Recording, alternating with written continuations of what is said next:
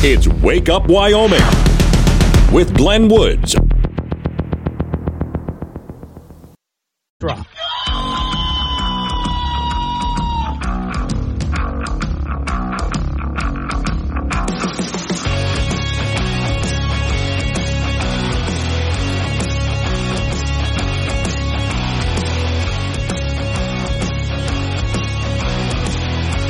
Six oh six the time. It's Wake Up Wyoming. I got to double check. It's a Wednesday, right? Yeah, okay. Over the hump we go. Yeah, for you Trump supporters out there, of course you won last night. Today's show is sponsored by shrimp flavored breath mints.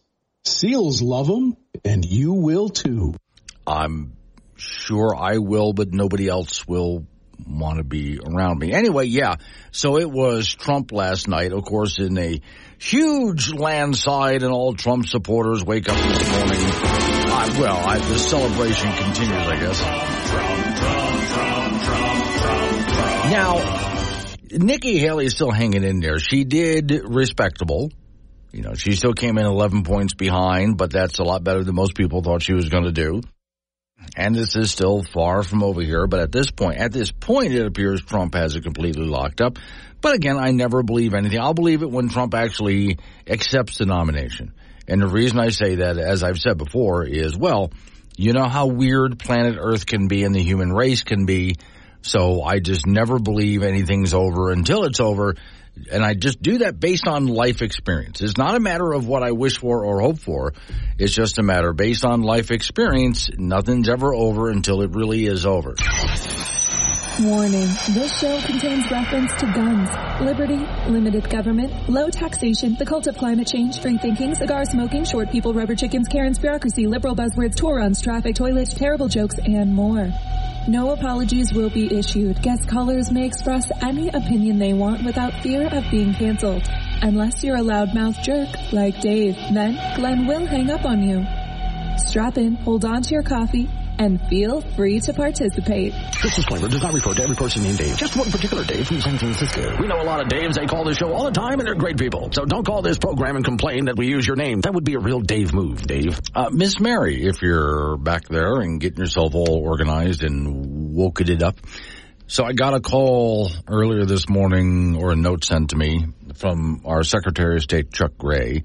He would like to be on at 720 this morning. And if you want to know why for, the Wyoming Secretary of State, the headline says, files an amicus brief in Colorado. Uh, so this fight for getting Trump off the ballot, of course, goes to the Supreme Court. It's been fast tracked. And an amicus brief has been filed by the Secretary of State.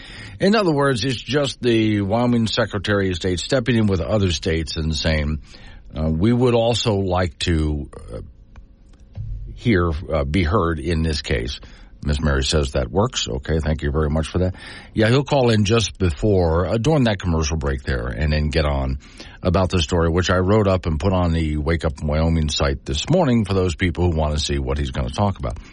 So, all right, that we'll deal with a little bit later on this morning. Canadian court. Let's go up and look at the Canucks for just a minute.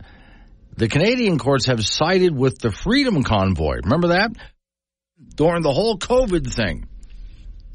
And remember what uh, the Canadian Prime Minister did to the Freedom Convoy, the way he brought down the hammer on them, which I'm still really, well, I shouldn't be shocked, but I mean, just the fact that the, the Canadian Prime Minister orders the hammer to be brought down on those truckers, and the order was actually carried through. There wasn't anybody who just said, no, we're not going to do that.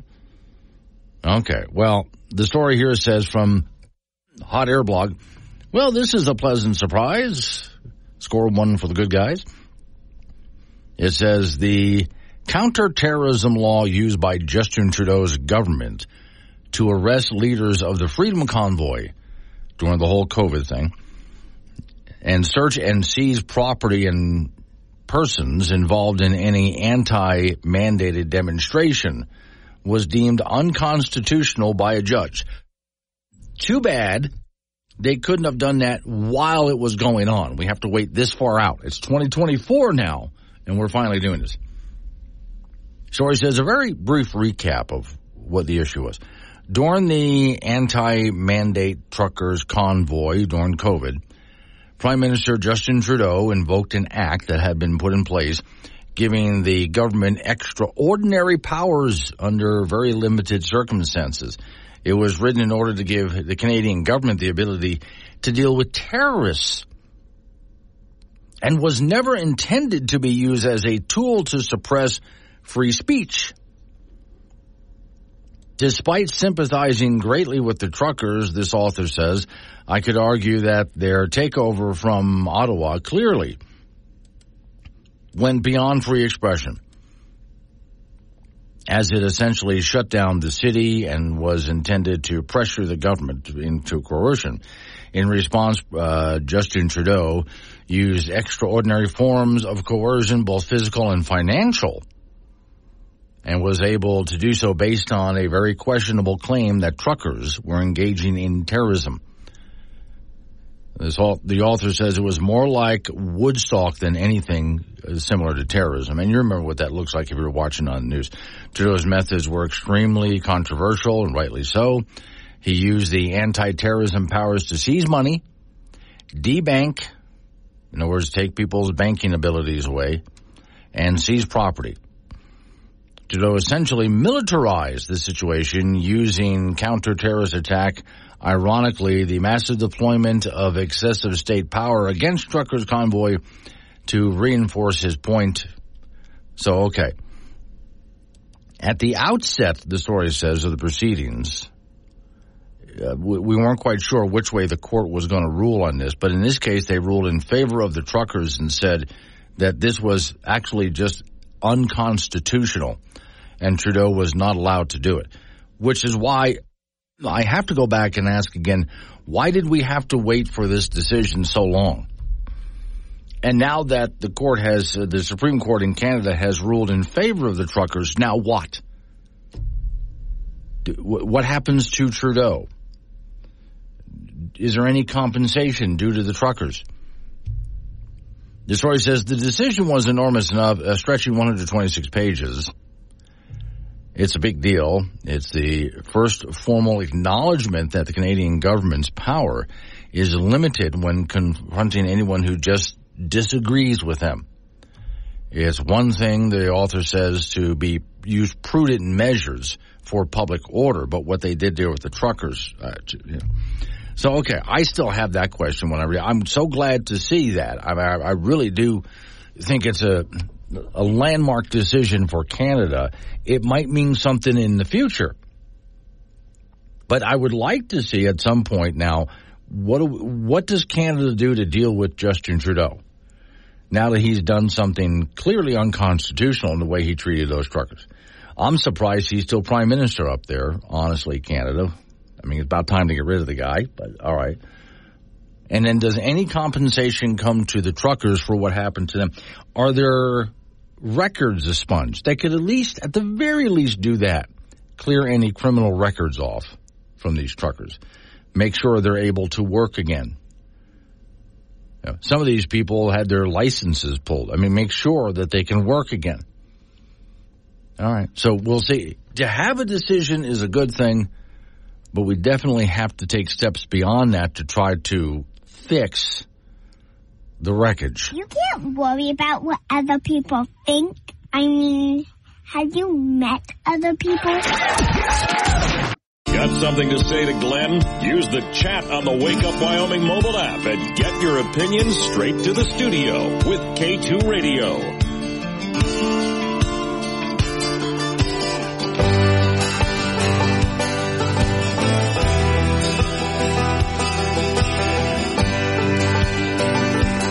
Six point two is the time. It's Wake Up Wyoming. I just came across this story here since I was talking about Donald Trump at the very beginning. Of course, uh, he wins the primary last night. So, and Nikki Haley, I did, while she's still 11 points behind, that's respectable compared to where a lot of people thought she was going to be. But then this story just came in.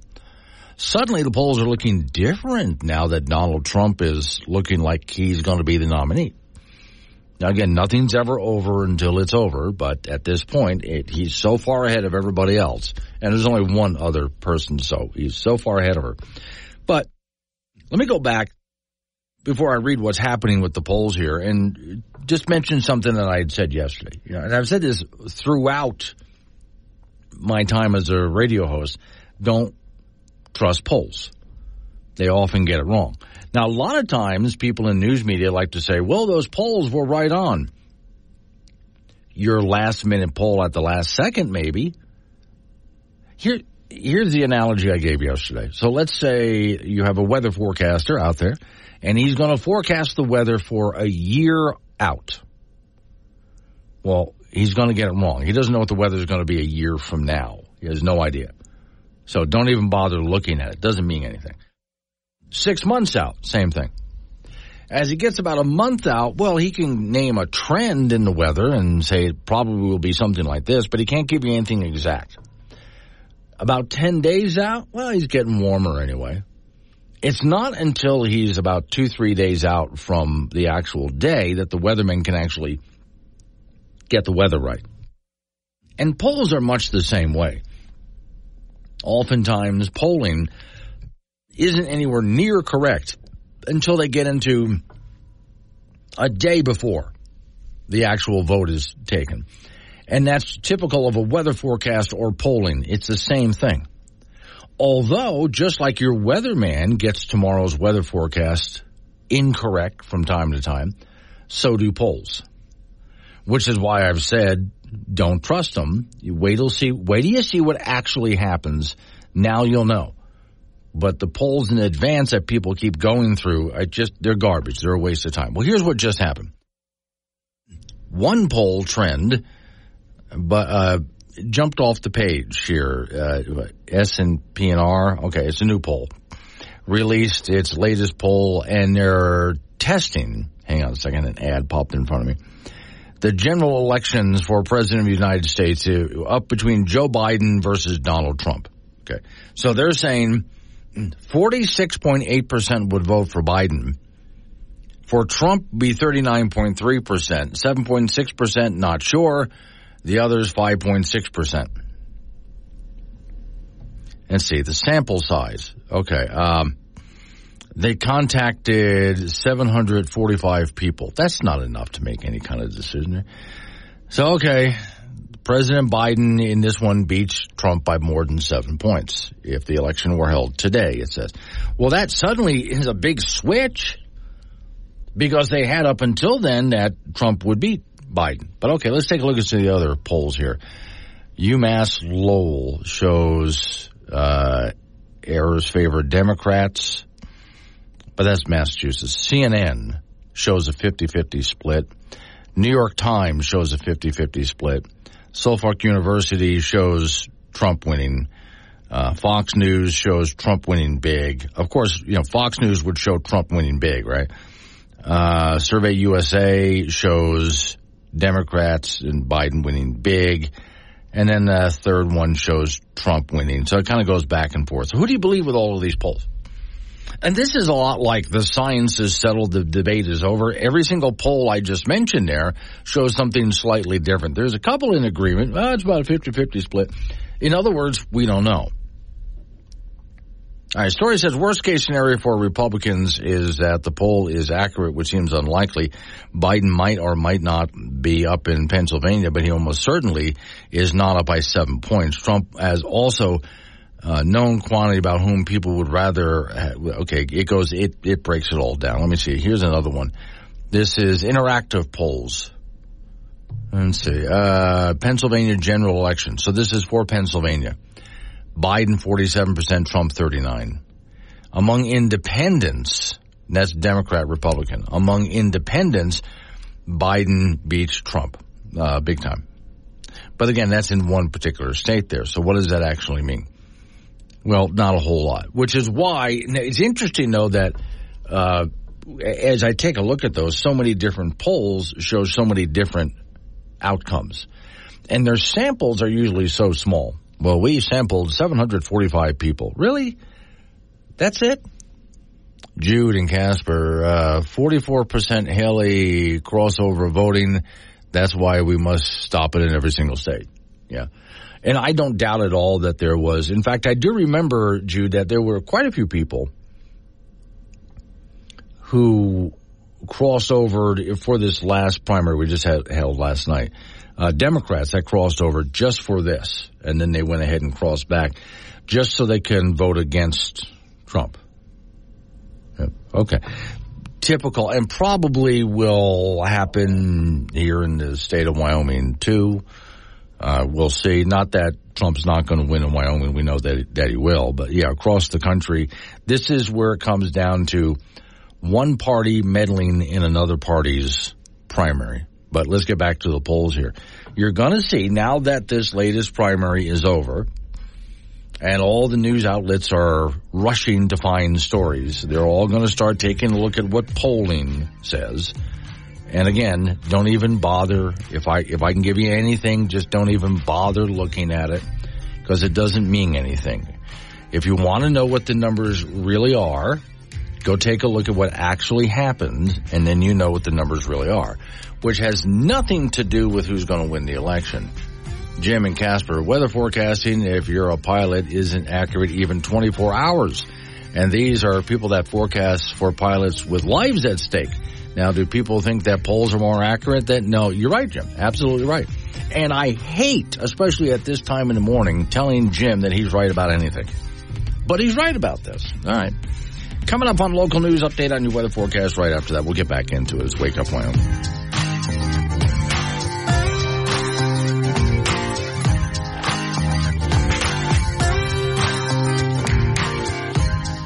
Wake Up Wyoming with Glenn Woods on K2 Radio. Join the conversation at 888-97-WOODS.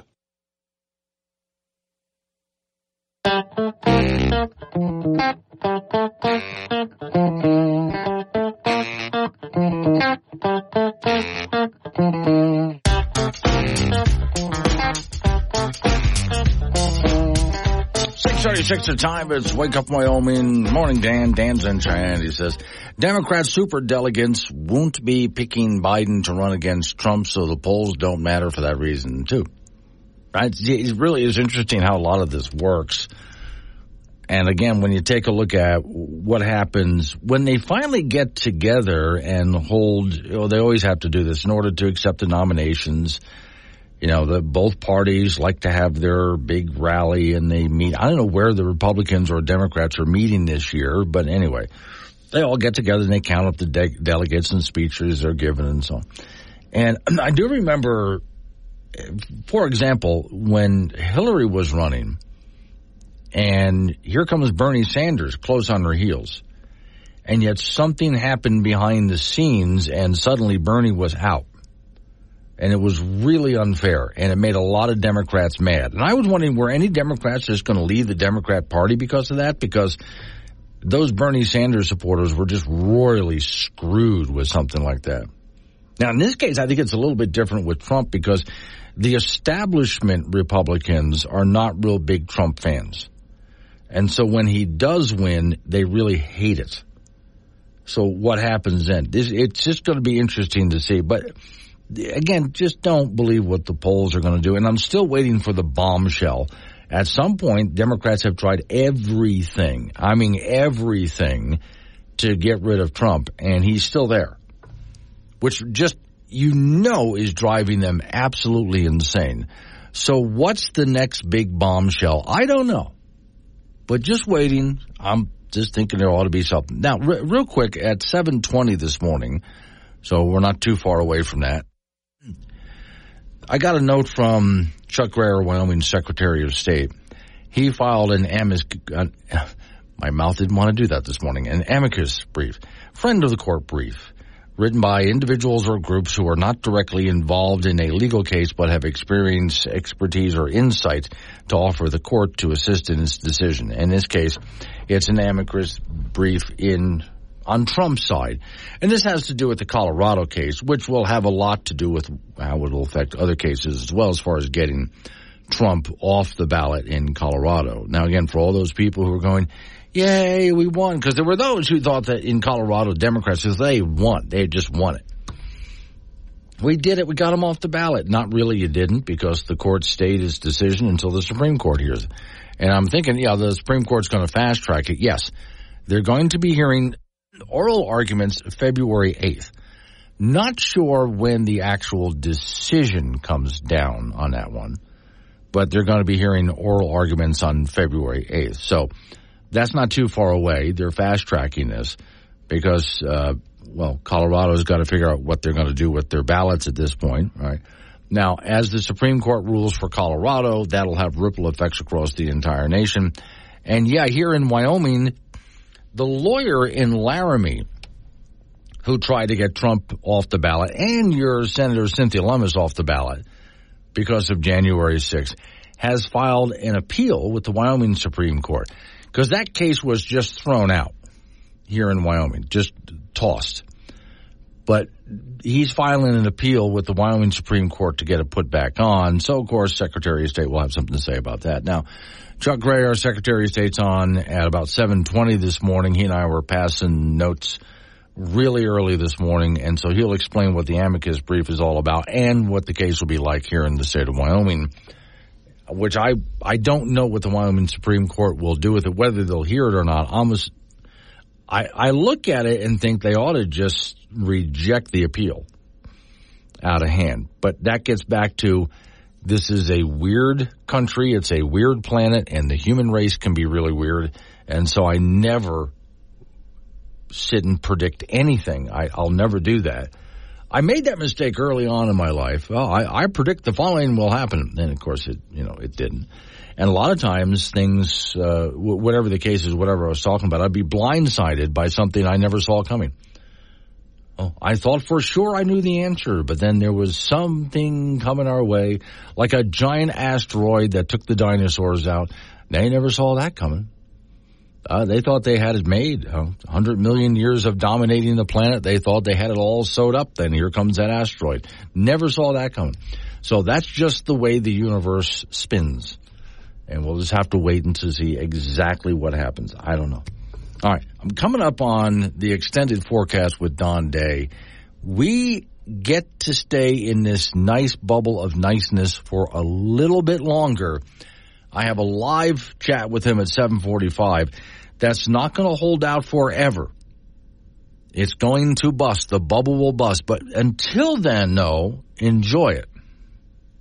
Because when it does bust, well, it'd probably be every bit as bad as what we went through just about a week ago. You can't control how good a day you're going to have, but you can control how weird a day everybody else has.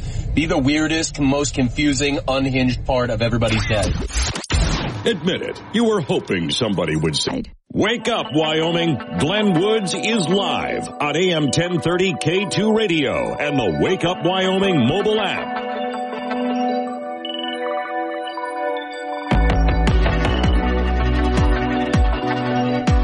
648 is the time. Wake up Wyoming off to the icebox. We go Frank Gambino waiting by. Frank, I've got a story about a Wyoming guy that you've never heard of but should have. What has he done? Okay, well, he's been doing it since 1973. Back in 1973, Yellowstone National Park put a ad in a paper.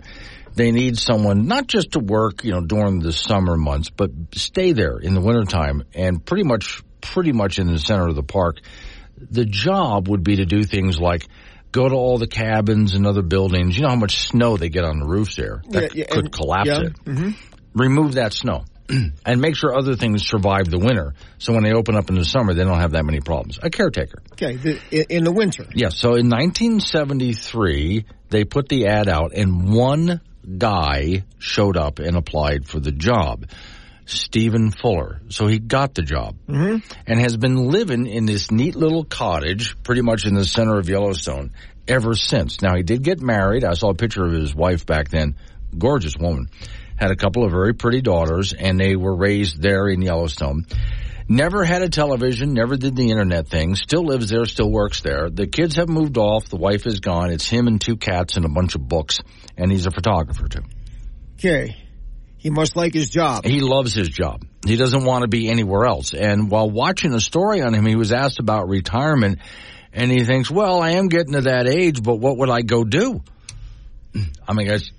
Well, no, you don't want to live in the middle of Yellowstone unless you're working, right? Yeah. I mean, he doesn't know. Well, I mean, if he were to retire, he goes to where?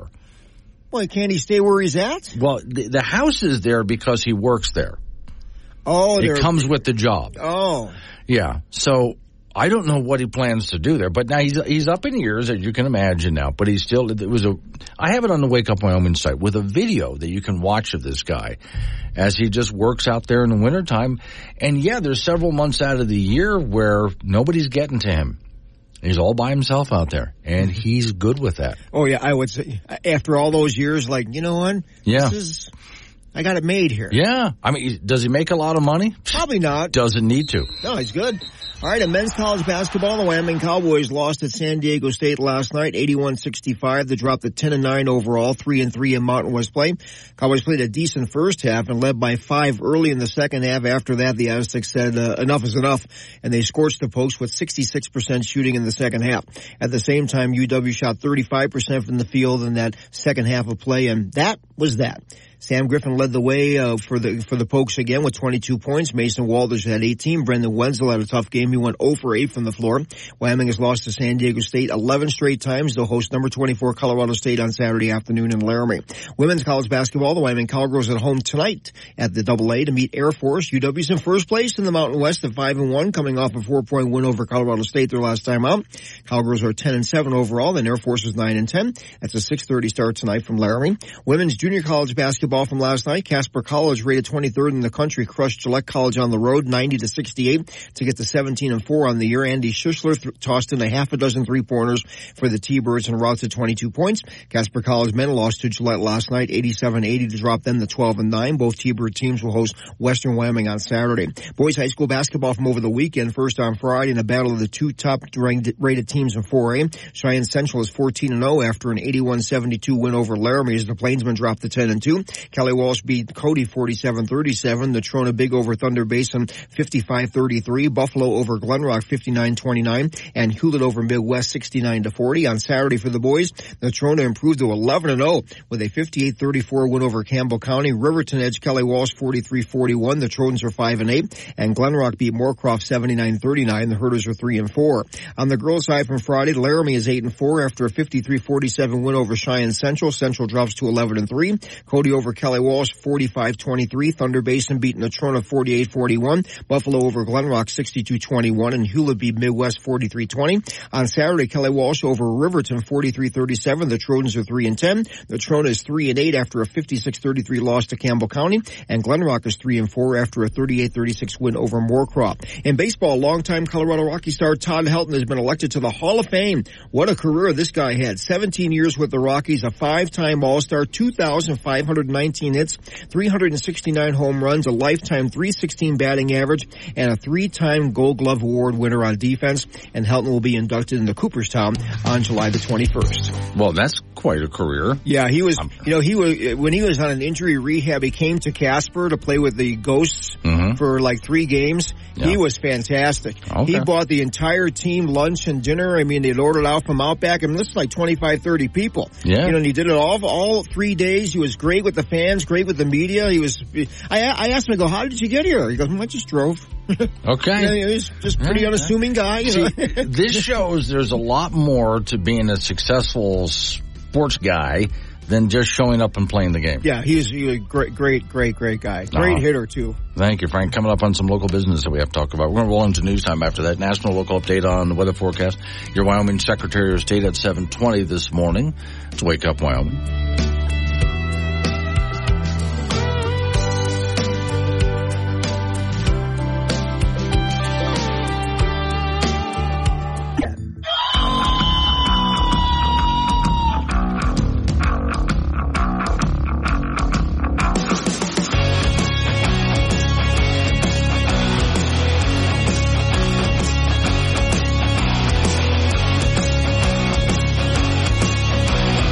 Six the time. It's Wake Up Wyoming. It's a Wednesday, and over the hump we go. Okay, I, I mentioned earlier Secretary of State Chuck Gray's coming on because Wyoming is joining through the Secretary of State's office with uh, the suit to get Trump back on the ballot in Colorado, which is heading to the Supreme Court. They're going to hear oral arguments on February 8th.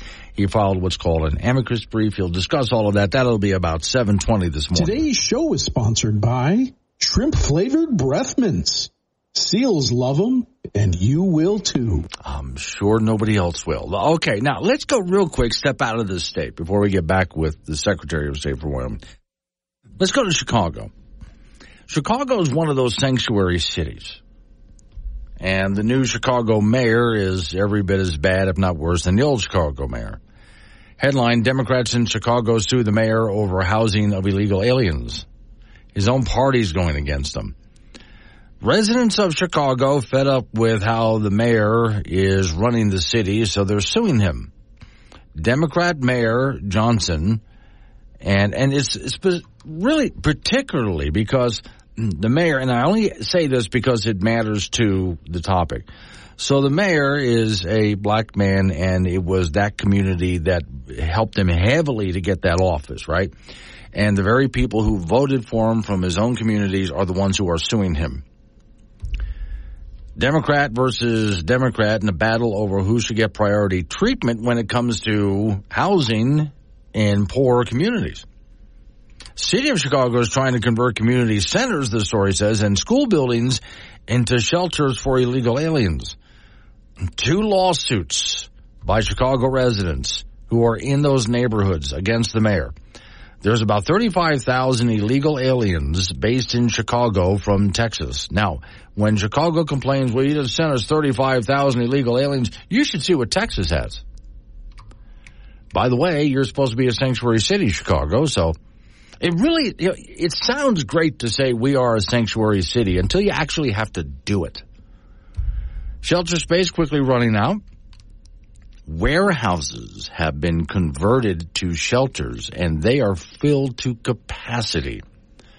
Illegals are living in poor conditions and that is caused by city officials looking for any other kind of venue. One of the new venues chosen is a field house in a park.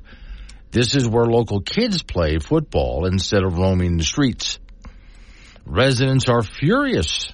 It's their neighborhood's crown jewel they're taking away that iconic house for illegal immigrants. Uh, a government employee and Democrat who coaches the football team is furious. Handwriting the lawsuit uh, in a notebook, she argues the field house was designated for recreation use within the community to keep the kids out of trouble. Because these are really bad neighborhoods, and they want the kids to get away from the influence of the gangs and do something different. And this was actually making a difference, she argues. She's also angry that the mayor has spent more than 250 million providing services for illegal aliens when the very community that he comes from is in poverty. She said there's a humanitarian crisis in Chicago's black community, yet he didn't send any money that way, not until the illegals showed up. So you see the problem. Story said about 28% of the neighborhood lives below the poverty line and residents complain funding to improve their lives is hard to come by. Harris said with 70% of the teens he coached coming from the households with single mothers, uh, he and some other people there were surrogate parents essentially in the neighborhood, trying to help them onto a better life and stay out of trouble, stay out of the gangs.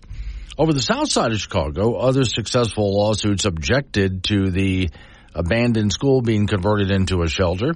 One consultant for a former U.S. Navy officer sued the city when he learned of the plans last May. South Shore High School closed for lack of funding years ago. 94% of the neighborhood long complained about it and wanted it to be a community center. Guess who's there now? Jones said that despite the mayor blaming Texas and Governor Abbott for the city's problem with illegal aliens, the open border is the fault of Joe Biden.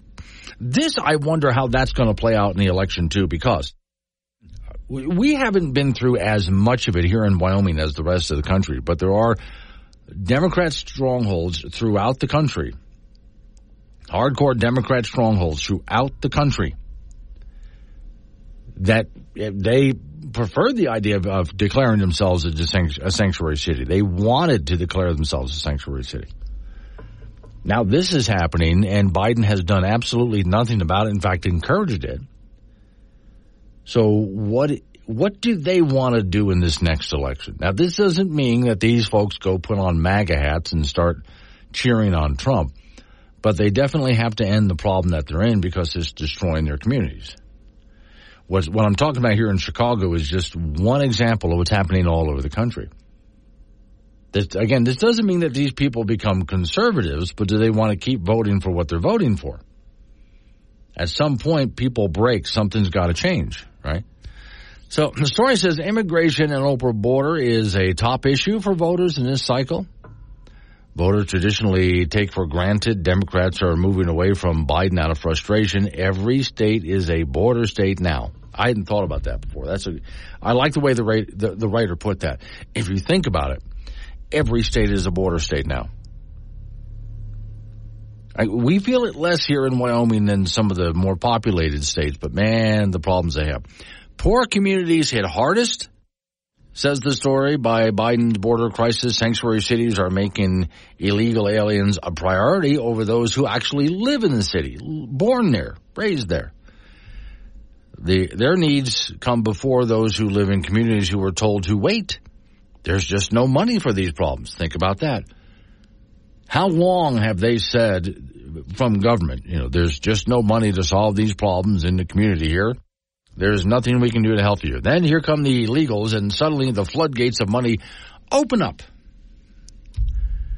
Democrat politicians who have embraced being sanctuary cities and states may find themselves out of office soon, says this writer, which I would hope be the case, but okay. I also wonder what does it do for the the budgets of these cities and states? Because they were already stretched to the limit as it was. And now this happens, and they're begging for money from the Biden administration to take on the whole problem of illegal aliens. They don't have the money to do this. This is overwhelming them. It's not just overwhelming them financially. Crime has spiked as well, homeless problems, drug problems, et cetera, et cetera. That doesn't mean that everybody who's coming across the border is a bad person. Certainly not the case, but we do have those who are and they are causing problems. So again, it, it just sounds really great to declare yourself a sanctuary city and by gosh, you're a good person for doing so until you actually have to do it. Then you begin to realize that maybe you made a mistake. Honey, the dog is dead in the living room. We don't have a dog. Did you bring a dead dog in the living room? Mm-hmm. Yeah. Can you get rid of it, please? I kind of like him. He's quiet. Well, that image is going to stick with you all day. Live and local, all across Wyoming. Wake up, Wyoming, with Glenn Woods on K2 Radio. Join in at 888-97-WOODS or the Wake Up Wyoming mobile app. 720 is the time. It's Wake Up Wyoming. My name is Glenn Woods. Thanks for joining me. Okay, hang on to those calls. We get to open phones and all that in just a few minutes from now head on to Cheyenne, Wyoming, where Chuck Gray hasn't given me a tour of his office yet, but I'm sure there's a picture of me on his desk. I'm sure there's got to be. Glenn, great yes. to be on the program. Thanks for having me. When are we going to do that tour? Uh, yes, actually, I've been thinking about heading down to Cheyenne just uh, I mean, since we got some nice days here, and then just find out when you're free and go ahead and get a tour of your whole of your facilities there. Did you get a nice place near the Capitol? well, our office, we're very blessed, and I love sitting down with Wyomingites. Mm. If anybody's coming through Cheyenne, give me a call. My cell is uh, 307 251 1372. You can text or call me, and love sitting down with, yeah. with people when they come through Cheyenne. And there's and, not and, many uh, states where people can just call their Secretary of State. That's a rare thing. So be glad you live here. All right, Colorado is going to make their case in front of the Supreme Court, and I think that happens on February 8th, and Wyoming has something to say about it. Yes, I have filed an amicus brief, a uh, friend of the court brief. The only Secretary of State in the nation who has filed a, a brief in support of the petitioner, who of course is President Trump and also the Colorado Republican Party, who's also been aggrieved by this outrageous decision by the Colorado Supreme Court for activists in black robes deciding to remove President Trump from the ballot, which is just outrageous. It's inconsistent with the text and the history of the 14th Amendment. So our friend of the court brief gets into that and and talks about how it's inconsistent with the text of the 14th Amendment and how also what happened on January 6th was not an insurrection. It was merely in individuals using their First Amendment rights uh, to question the results of an election, and that's that's what we lay out in our amicus brief. And we asked the the Supreme Court, the National Supreme Court, to reverse what the Colorado Supreme Court did in late November and we're very hopeful that, that we're going to be successful in this. Okay, how does this play out? Is February 8th, as I know when they hear oral arguments, is the brief that you're filing, is that something that's just written or is there, is there something that happens in the oral argument as well? America First Legal prepared uh, the brief pro bono on behalf of our office, so we filed that and they did a great job. 11 secretaries of state filed sort of an amicus brief that didn't take a side uh, one way or another. It sort of just said that, that the standard that was put forward by the Colorado Supreme Court was confusing, but they didn't take a side with with uh, what to do. So we were the only Secretary of State of the nation to do that. I'm I'm going to be in in the Capitol for a Secretary of State conference anyway on February 8th. So I'm planning on attending oral argument and did that in the past in the Obamacare case, which of course John Roberts betrayed us on back in in 20 uh, was that 2011, 2012, and plan on attending oral argument again because this is absolutely important. I mean, if if we allow this to stand, if this stands, our republic is lost because the people should be able to choose who to elect for themselves. And what the Colorado Supreme Court did in, in using this outrageous 14th Amendment argument is just inconsistent uh, with with our Republican values. Right. If Trump wins Repub- this at the U.S. Supreme Court level, then doesn't the Supreme Court ruling affect every single state? There's a ripple effect. It should just shut every other case down across the country. Yes, it, it should, uh, depending on how they rule. But but most likely they will rule in a way that, that will have precedential value in, in every single state.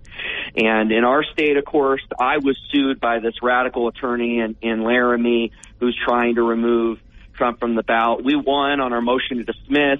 He did appeal last week, so that is pending before the, the Supreme Court here in Wyoming, and we're preparing a defense uh, to, to win there as well. But of course, depending on how they rule, this should sort of uh, settle the issue nationally. Yeah, it's interesting that he appeals that, and the Wyoming Supreme Court is is going to. I I would like them to just dismiss. You know, Chuck, I've learned between the Wyoming Supreme Court and the U.S. Supreme Court, never, even though you know what they should say, never believe that they're just going to say that. You just got to wait to see how it plays out. Well, and it gets caught up in in timing and, and courts want to narrowly tailor their decisions, which I, I hope doesn't happen at the national level. They just need to settle this, settle this, ensure that, that that, it, that not only is, is President Trump going to be on the ballot, that an argument couldn't be brought at the end of the year because they could try to narrowly tailor the decision just uh, until the end of the year and and then it would come up again, and that that's problematic. Let's just settle this. It's very clear. It should be 9-0. This Colorado Supreme Court is clearly just a bunch of activists, right. and we kind of saw this coming. And we, we can get this settled very quickly. Well, you bring up an interesting point, though, because the Colorado case just has to do with what's going to happen during their primary. Then we got to worry about what happens on the general election. So this needs to be fought in such a way that takes care of both. Exactly. And and that's why our state has a clear interest here. I mean, the media has always been attacking me and say, "Why are you getting involved in this, Chuck?" Because we've been on this from the start. We we sent a letter to the New Hampshire Secretary of State last September when he was talking about removing Trump from the ballot, and of course he backed off that. And last night we saw just a tremendous victory uh, from from Trump, and it's time. It's way past time for uh, Nikki Haley to get out of this race. And we also filed an amicus brief at the Colorado Supreme Court because we saw the potential for them to rule the way they did, and, and we led that brief with Missouri and Ohio. And so it's it's this we we've been ahead of this. We've seen where the left is is going with this, and and we really do need a clear case, clear ruling from the Supreme Court. But we have an interest, Glenn, like you said, because it, when one state denies electors from a candidate, that affects every single other state, including Wyoming. And when one state denies the opportunity for a candidate to achieve delegates in their primaries or caucus, that affects every other state, especially states that have later primaries and caucuses like Wyoming. Mm-hmm. And so we have a clear interest here, and, and of course, another example of how the media is wrong. It still seems clear in my head, though, that if Trump has never been convicted of any kind of insurrection. In fact, I don't even recall anyone actually charging him with it. It's just people say he's guilty, but there's no charge, there's no conviction. Then how can they move forward with this? And that's one of the arguments that we make in in our filing. There's other arguments as as well because one of the things they're saying, right, is that that the the text of the 14th Amendment allows this to be done before a conviction, and that argument doesn't make sense. It's inconsistent with the history and the text around the 14th Amendment. In addition to the fact that that Trump is not an officer of the United States, and that's a, a technical argument that that we make in the filing. And then you get into the substantive argu- arguments around the fact that this wasn't an insurrection. And and so that's sort of the, the layered way that we make our case so that there's multiple ways uh, for the Supreme Court to rule in, in, in the way that, that is consistent with people being able to make a decision for themselves as to who they elect. And that's the same thing that, that President Trump, as the petitioner, is, is doing before the Supreme Court, making all those arguments, and the same thing that the Colorado Republican Party, which has also been aggrieved by this decision, uh, is making as well. All right, Wyoming They appealed as Secretary of State Chuck Gray. Thanks for coming on this morning, Chuck. All right, thanks, Glenn. Coming up on some local business we have to take care of. News time update on your weather forecast. Let's wake up, Wyoming.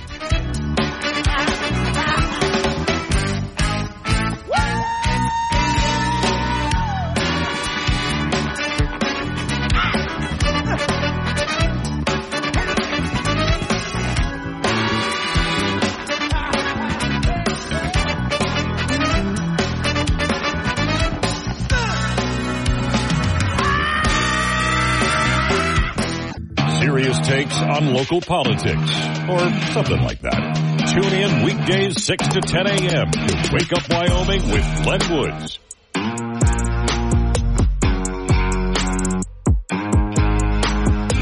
Seven thirty-six the time. It's Wake Up Wyoming. We'll get into open phones and all of that next hour of the program. Oh, and, and by the way, so our friend Greg from Laramie. Now, just so you know, I like Greg. Uh, he's, he's a good caller. So we have Dave from San Francisco, who we haven't heard in a while. He's very hardcore leftist and just an obnoxious jerk, which is why Dave doesn't last long on his program. I end up hanging up on before he finishes what he really wants to say because he's just being an obnoxious jerk, and I do not put up with that. I have zero tolerance for that. Been through enough of that in my life. I'm just done with people like that. Uh, Greg, on the other hand, is a nice guy. I like him. He's got a good sense of humor. He and I don't agree on anything. Now, he and Dave probably agree on everything, but at least when Greg presents himself, he's fun to talk to.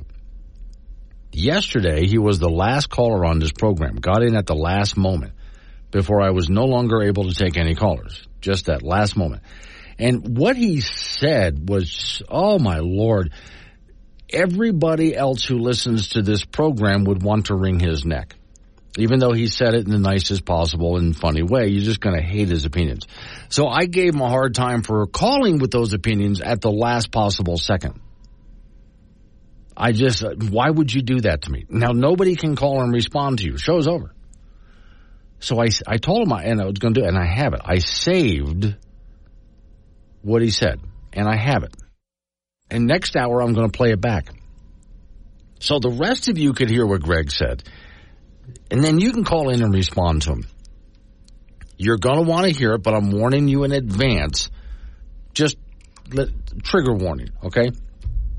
He's going to trigger you in multiple ways, and he's going to drive you just absolutely insane. But hey, at least you get a chance to respond now. He's not calling at the last second. All right. Real quick side story.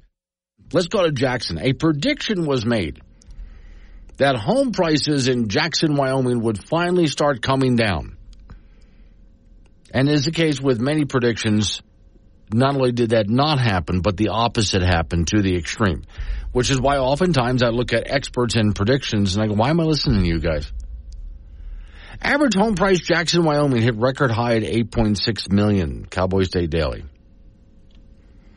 Jackson Hole had 22% fewer closings over the year of 2023 and 24% decrease in dollar volume of real estate. So, but it would be a mistake to see those numbers as real cooling off period for that market. In fact, the story says Jackson set a new record for average list price for homes hitting an average price of about 8.625 million, which is up 13% over the past year. Median prices, meanwhile, were down 2% over the year to 3.43 million. That's your average slum home in Jackson, right? I remember uh, last time I was in Jackson, I just, I was in the downtown area and I decided, let's just keep walking. So I started walking through some of the neighborhoods that are right in that area and I'm looking at very average homes. Nothing unique or special about them. And I'm looking at it thinking, that's like a $3 million house right there. Quote, it's not due to lack of buyers wanting to buy. It's due to lack of sellers wanting to sell, said one real estate agent. Our inventory is just so low right now. That's really what's driving it. Basic supply and demand. Inventory low, so prices go up. The group regularly tracks real estate sales in Jackson Hole, issuing quarterly year-end reports. Latest saw Jackson Hole had just 58 single-family homes for sale. Only two of those were listed for less than two million. So if you bought your home in Jackson for less than two million, you are considered poor. You're living in poverty. You might as well just go ahead and sit out in your front yard with a tin cup and I'm sorry, gold cup and wait for people to go by and drop municipal bonds in there because, well, what good are coins going to do? Okay, while the company had predicted a price drop at the end of 2023, that never materialized. The year closed with a total of 335 sales in the Teton County area. But think about that though. Again, it was predicted. They looked at all of the market factors and they predicted, well, we're going to have a drop. Prices are going to sell. Things are going to cool down. That's what the market experts predicted. And I'm not saying they're stupid people, but I'm, again, I'm saying you're going by predictions. Sometimes predictions will come true.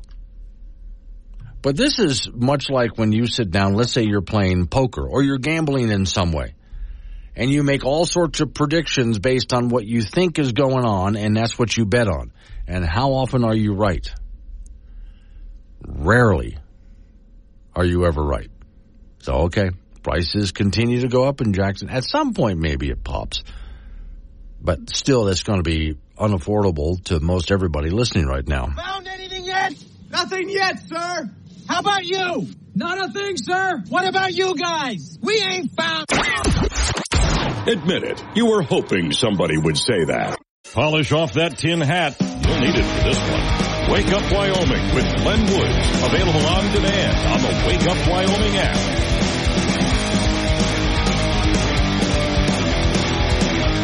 745 the time. It's Wake Up Wyoming. Off we go to talk to Don Day from Day Weather. So we're still in this bubble of niceness, but I was watching your podcast this morning thinking, yeah, but the witch is stirring her pot, isn't she?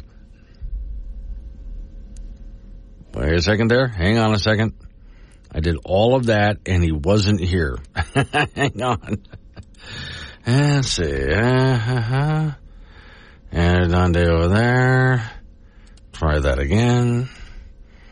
You're going to hear some ringing going on here. There we go. and, you know, Don, it would probably be helpful if after I set you up, I actually clicked dial. There you go. Yeah, that would. so, my brilliant open that you missed is we're still in this nice bubble of niceness here, and yet, according to your podcast, I see the witch stirring her pot. Yeah, but the good news is the the pot is stirring, but Yeah. far away from here, and, and the big stirring won't happen for a while. Okay. We have a little bit of weather to deal with. Um, we've got a little wave coming through tomorrow afternoon and tomorrow night into Friday morning, and there's going to be a little bit of snow shower activity for some folks out there, especially along Interstate 80. High country will pick up a little bit of snow, but it'll be gone in less than 24 hours. And then Friday through the weekend, and we're expecting probably through Wednesday and Thursday of next week, nada. And there's just really not going to be much going on. So we've got more of this nice weather to go through, uh, where temperatures are going to be good. Winds won't be very strong and, uh, it'll be a nice weather pattern. Okay, so don't complain about it. I don't want to hear it now. Somebody will. I know somebody. Somebody will, Yeah. yes. But now, in the meantime, though, if, if you're on the western side of the state or the southern part of the state, you might get a little bit of action there. Yeah, that's where the best chance of snow showers will be. We we have more storminess battering the Pacific Northwest coast, and these storm systems just keep coming, but they weaken as they head east. Um, and so there will be the, the, basically the last gasp of these systems are when they get to the continental divide. So along the divide and close to the mountains, you're going to see a chance of snow showers with these systems. But when once we get beyond tomorrow night into Friday morning, we actually see high pressure build into the west. And even the west coast will get a break from the weather. And that's what's going to give us that five or six day period where there just won't be much going on again. Now late next week, the weekend after this one, it's a different ball game. That, that's what uh, I think you were implying in terms of the, the witch, which is bowl getting stirred. Mhm. So we've got some time before that happens. Okay, I just noticed that there's a lot of things that are lining up, but I don't see any predictions about how it plays out yet. Well, put it this way. Hmm. I mean, we're, we're going to see a change. Yeah. I mean, we're, we're, we're going to have chances for snow go up, temperatures go down, but that's as much as I can tell you. All right, thank you, Don. Don Day with Day Weather. Well, now, see, you got to wonder that is that as much as he can tell us, or is he holding back? Not as much as he can tell us. Off to the icebox we go. Frank Gambino. So I decided to go ahead and look it up, Frank, just because I'm an idiot this way. Who's performing at the Super Bowl this halftime? Usher. Usher is. Okay. That's not a bad choice. Reba McEntire. I think is the national anthem part. I I think so. Post Malone. He's going to be in the, the pregame show too, and Yeah, okay. I'm young, so I don't know who Andra Day is. I have no clue. but uh, but Usher is going to be the main one. Yeah, know, he's he's the big uh, act that's coming in. Okay, going to be interesting to see how they put that together. Which I. I don't know, maybe you're like, I'm not sure, maybe you're like me, but I really don't stick around for any halftime shows. I used to not watch the Super Bowl, not being a sports fan, but I would show up for the halftime show. Yeah, it, it depending on who's playing. Yes, You know, so yeah. I mean, a lot of times it's just go to the bathroom, have something to eat. Now, now if the Kansas City Chiefs make the Super Bowl, you know, Taylor Swift will be right there and somewhere in the, in the Oh. building. They ah. can just say, "Hey, come on down." Yeah, you know? as long as you're up there, you yeah. know? Quit screaming for your boyfriend up there. Just come on down and have Come a good time down, with you everybody know, else. Sing yeah. a few tunes, you Yeah, know. that's okay. So now the the halftime shows they have gotten. Uh, it seems to me It from is an we over kids. the top Oh my lord! How much does it cost to put on one of those? Millions. Dear Lord, yeah. and rehearsal and the whole, you know, I mean, that that's not just oh, oh you go we're going to set you up with a, with a cardboard stage here and just Yeah. it, it's it's well, which is very I- very involved As very a involved. kid, I do kind of remember that it wasn't all. I mean, yeah, they had the marching bands out there. They had Yeah. some big singer out there. They they would put up a platform for the singer to perform on, and it just kept getting bigger and bigger. To now, I wonder how they get all of that stuff out onto the stage. And, and set up everything in time to do the show, and then how to tear it down so they have a game, but still the field isn't damaged.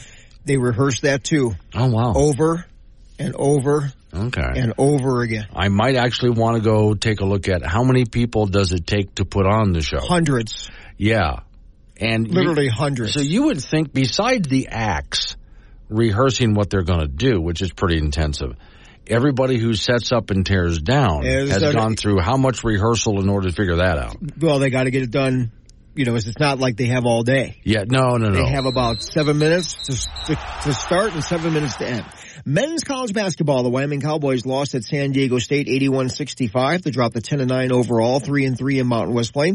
Pokes played a decent first half and led by 5 early in the second half. After that, the Aztecs said enough is enough. They scorched the Pokes for 66% shooting in the second half. At the same time, UW shot 35% from, from the field in the second half and that was that. Sam Griffin led the way with 22 points and Mason Walters at 18. Brendan Wenzel had a tough game. He went 0 for 8. Wyoming has lost to San Diego State 11 straight times and will host number 24 Colorado State on Saturday afternoon in Laramie. Women's college basketball, the Wyoming Cowgirls will be at home tonight to meet Air Force. UW is in first place in the Mountain West at 5 and 1, coming off a four point win over Colorado State their last time out. Cowgirls are 10 and 7 overall. Air Force is 9 and 10. That is a 6.30 start tonight from Laramie. Women's junior college basketball, Casper College rated 23rd in the country, crushed Gillette College on the road last night, 90 to 68 to get to 17 and 4 on the year. Andy Kessler tossed in a half a dozen three pointers for the T-Birds and route to 22 points. Casper College men lost to Gillette last night, 87-80 to drop the 12 and 9. Both T-Bird teams will host Western Wyoming from Rock Springs on Saturday. In boys high school basketball from over the weekend, first on Friday in a battle of the two top-rated teams in 4A. Cheyenne Central is 14-0 after an 81-72 win over Laramie. The Plainsmen dropped the 10 and 2. Kelly Walsh over Cody 47-37. Trona Big over Thunder Basin 55 to 33. Buffalo over Glenrock 59 29 and Hulett over Midwest 69 to 40. On Saturday for the boys, Natrona improved to 11 and 0 there with a 58-34 win over Campbell County. Riverton has Kelly Walsh 43-41. The Trojans are 5 and 8. Glenrock over Moorcroft 79-39 and the Herders are 3 and 4. On the girls side from Friday, Laramie's 8 and 4 after a 53-47 victory over Cheyenne Central and Central is now 11 and 3. Cody over Kelly Walsh 45-23. Thunder Basin over Natrona 48-41. Buffalo beat Glenrock 62-21 and Hulett over Midwest 43-20. On Saturday, Kelly Walsh over Riverton 43-37 so they're 3 and 10 on the year. Natrona is 3 and 8 after a 56-33 loss to Campbell County and Glenrock 3 and 4 after a 38-36 win over Moorcroft. In baseball, longtime Colorado Rockies star Todd Helton has been elected to the Hall of Fame. What a career this guy had. 17 years with the Rockies, a five-time All-Star, 2,519 hits, 369 home runs, a lifetime 316 batting average, lifetime 316, and a three-time Gold Glove winner on defense. He'll be inducted in Cooperstown on the 21st of July. That guy didn't do anything small, did he? No, no. No, I just, that's kind of life you lead, Frank. You know, at the plate, it's like he's, he was swinging the bat like it, like Yes. his feet were on fire. Gets up in the morning and thinks, what kind of record am I going to break today? Yeah, and then he goes fishing. Yeah, that, sure. And then breaks a record fishing, Yeah. too. I mean, pulls in some big bass. Yeah, this, this is uh, fishes, yeah. Right. Thank you, Frank. Coming up on some local business we got to take care of. Hey, rolling to news time after that. National local update on the weather forecast. Do have open phones. Also, our liberal friend from Laramie called yesterday as the last caller of the program. I, I said all sorts of outrageous things that would just make you mad as hell, but I couldn't take any callers after him because it was the end of the show. But I saved the call. Just so you can hear it, your heads can explode and you can respond. That's next. It's a wake up oil.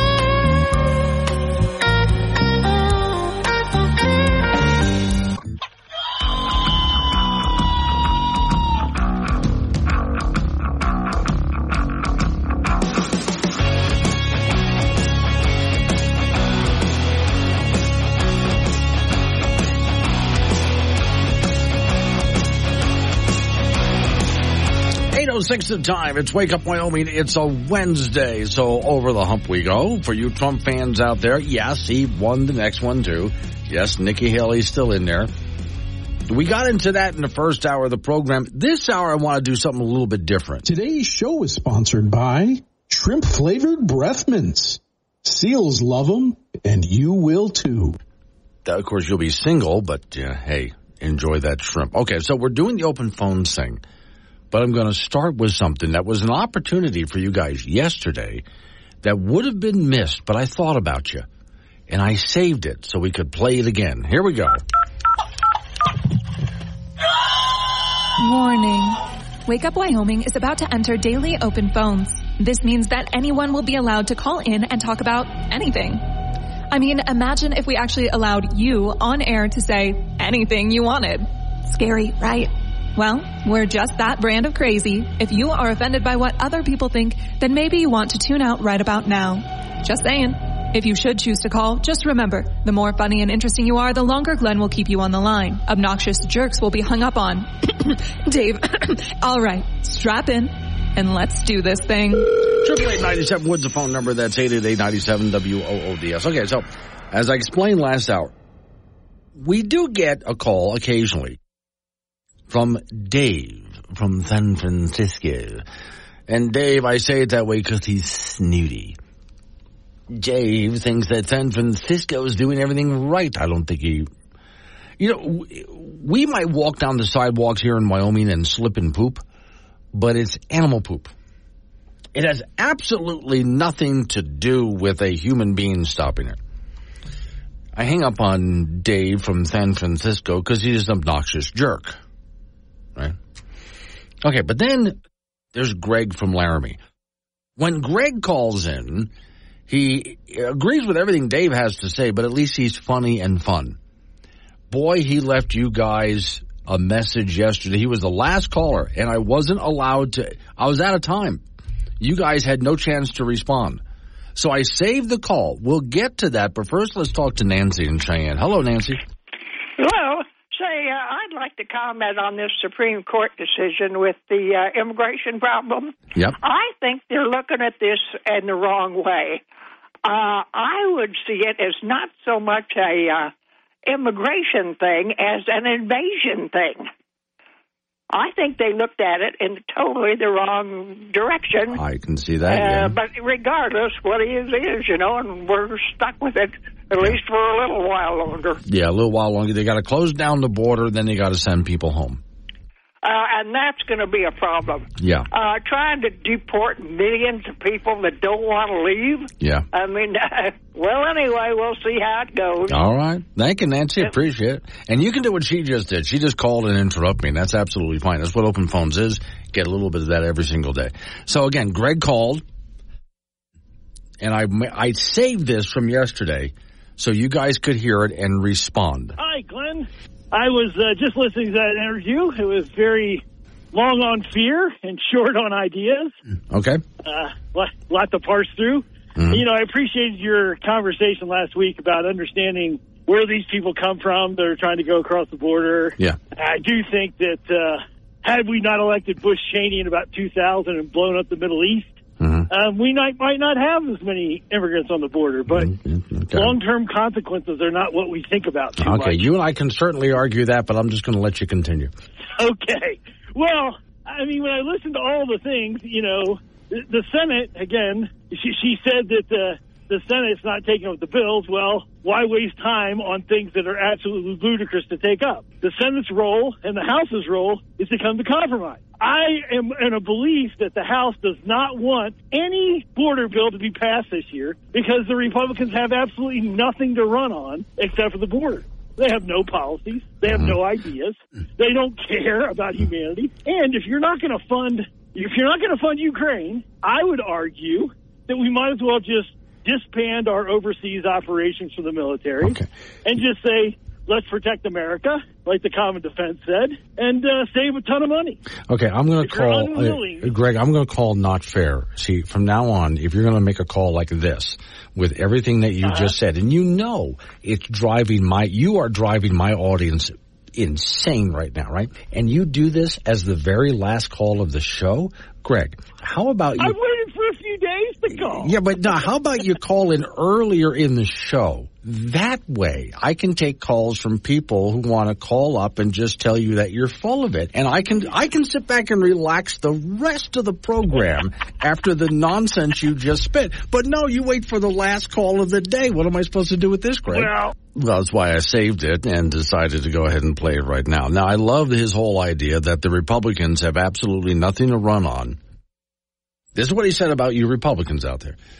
That you don't want to fix the border problem because other than the border, you have absolutely nothing to run on. No ideas, nothing. Really, nothing.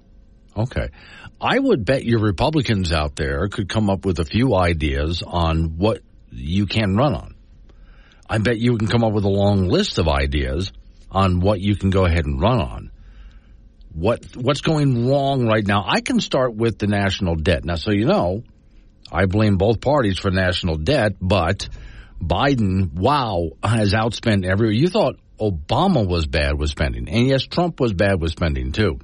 Holy cow, what we've been through with this president, and he keeps on going, throwing money at things. In fact, with uh, weakening our energy supply, coal, gas, and oil, weakening our energy supply, and giving us wind and solar, which puts us in a really precarious position as far as energy is concerned. So we can certainly throw that at it.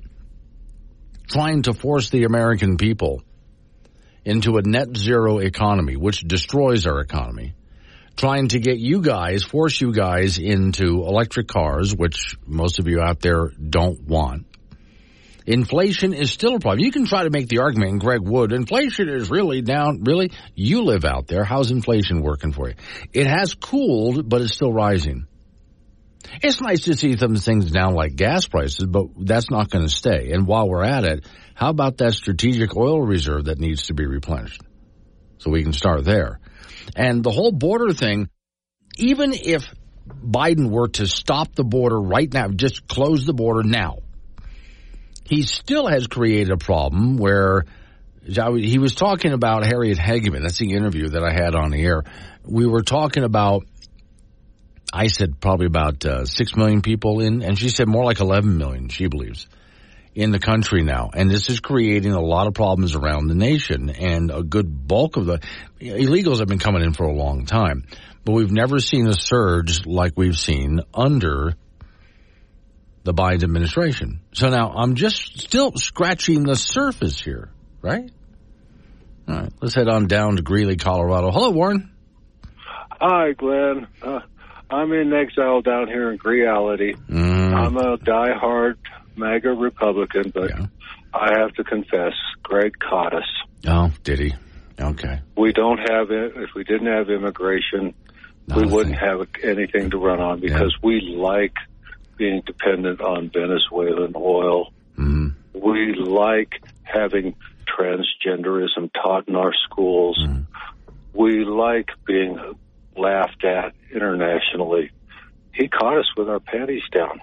Oh, yeah. Okay. So I guess the only thing you can do about it is to pretend to vote for Trump. But in reality, I mean, you really like what Biden's doing, and you're hoping that Kamala Harris will be president next. Oh, Kelly? Yes, yeah. absolutely. I wish if I could hear her giggle 24 7, we would all be as happy as Greg is today. And the truth is, he's smarter than the average garden vegetable. Yeah. He got us. I'm so glad you called, Warren. Thank and you. I'm going to. I'm going to turn in my firearms. Uh-huh. I'm going to find a bicycle and burn my car. Yes. And I'm going to learn to eat dirt and mm-hmm. grass yes. at lower prices at Walmart. All right. Yeah. Get, enjoy that bug diet. Oh, cockroaches are oh, great. Oh, I wonder if Greg's got a spare yeah. stash. All right. Thank you, Warren. Appreciate I love sarcasm. Hey there, boys and girls, or whoever else you identify as. Welcome to Woke Radio, W-O-K-E. Woke Radio, W-O-K-E. Here are some hot tracks for your commute across the basement to the office. Just don't tell Mom. She's upstairs and she thinks you're looking for a job. Download the Wake Up Wyoming mobile app. Listen anywhere and chat live with Glenn during the show on AM 1030 K2 Radio. 821's the time. It's Wake Up Wyoming. All right, triple eight ninety seven Woods the phone number, eight eight eight ninety seven W O O D S. Warren in Greeley, Colorado. You get uh, extra points, Warren, for sarcasm. I just really that was great. That was a great call. Jude in Mills, Wyoming. See. What happened is Greg called and said that you Republicans have nothing to run on. Absolutely nothing to run on. You need the border crisis because you have nothing else as Republicans to run on. Now, Jude in Mills says energy, economy, border, jobs, men in chicks' bathrooms, high taxes, She talks more about immigration, how many illegals are here, right to try, Second Amendment. I mean, she just goes on and on and on about things that she says that there's worth running on. I would take not only j- just the fact that we're weakening the energy grid with what we're doing right now, you know, but so much of it is done with just money being thrown out that we don't have. 30 over 34 trillion dollars in debt and it's actually way past that too. That we keep hearing the word sustainability. That is not sustainable. And the president lies and says, "Well, I cut the deficit by a trillion dollars." You did not. You added far more. I mean, last I looked, it was like he added 13 trillion to it. Might be more beyond that. So he just keeps adding to the deficit. And dear Lord, in fact, let me go back real quick here because I love throwing his own words in his face. I have been picking on Joe Biden uh, since he was a senator. I mean, for as long as I've been in radio, I have been picking on Joe Biden. And there's so many things that he has said over the years, which I just have, I actually am looking at right now, a list of lies. Just a whole list of lies that he's told here. And by the way, for those who, it's going to be interesting to see him in a debate with his cognitive disabilities here. I mean, really is going to be interesting to see if he can even debate anymore. But I have quotes here from him when he says he was never again going to do, or he's not going to do anything with executive orders, which of course he did.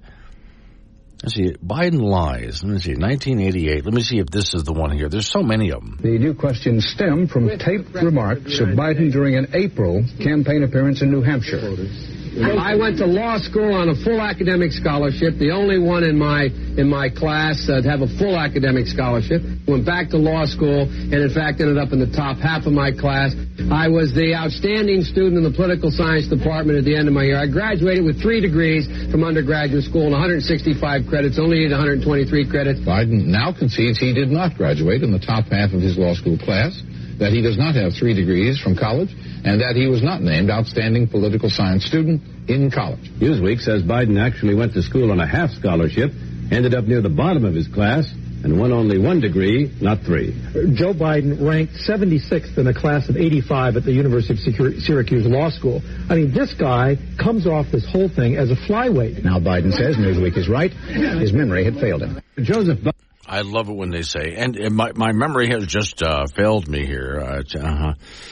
So anyway, executive orders. This is more current. So there's not going to be any delay on the tax increases.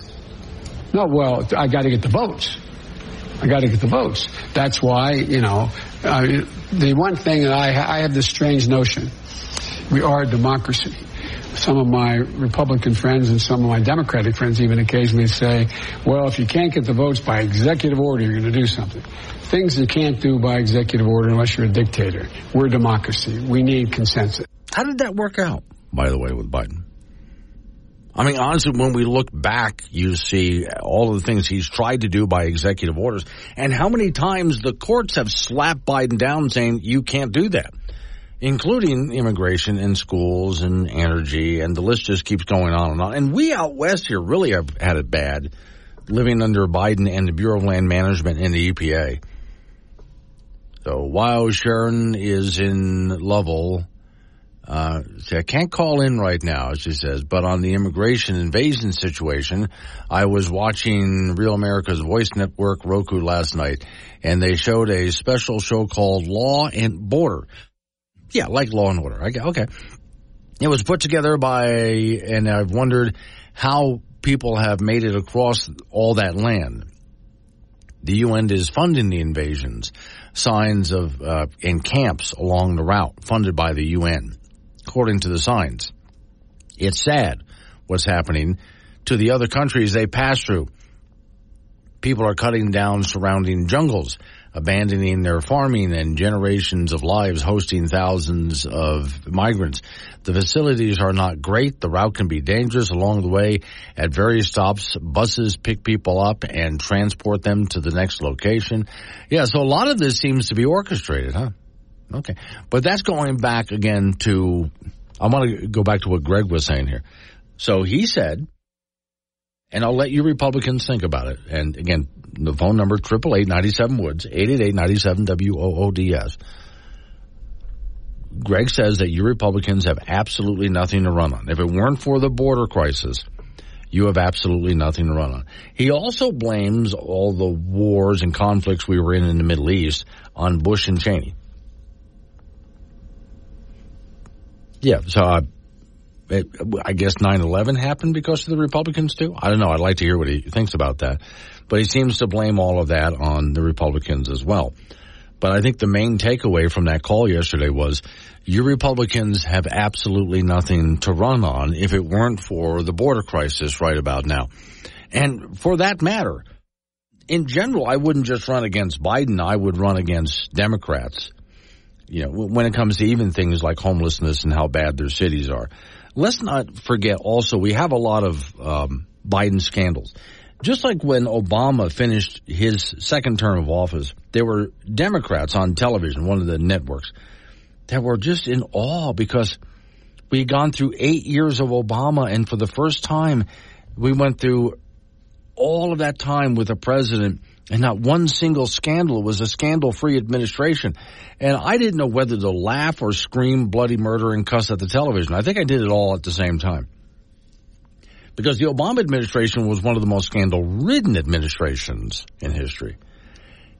And if you thought that was bad, let's take a look at the Biden administration and its scandals and its lies and the way that watch a daily press briefing on the continuing lies from the White House to the American people. There's a whole lot to run on there. You just need it to be, you're not going to get help from the news media in this. For someone who watches regular news media, like I assume Greg does, he would assume that there's nothing wrong with the Biden administration and Republicans have nothing to run on. But then again, he's getting his news from those so-called mainstream news sources and he doesn't see everything else that's going on. All right, so you guys think about it. Triple eight ninety seven was the phone number. That's eight eight eight ninety seven W O O D S. Wake up, Wyoming.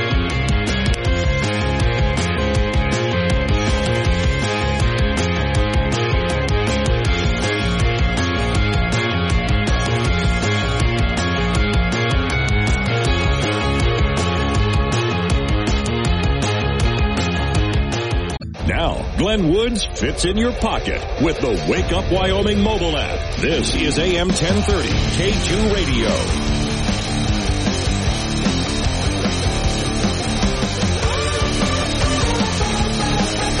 836 the time. It's Wake Up Wyoming. Okay, before I get to some of the other comments I'm getting, just a little bit of what Greg said yesterday. He's in Laramie. Uh, lot, lot to parse through.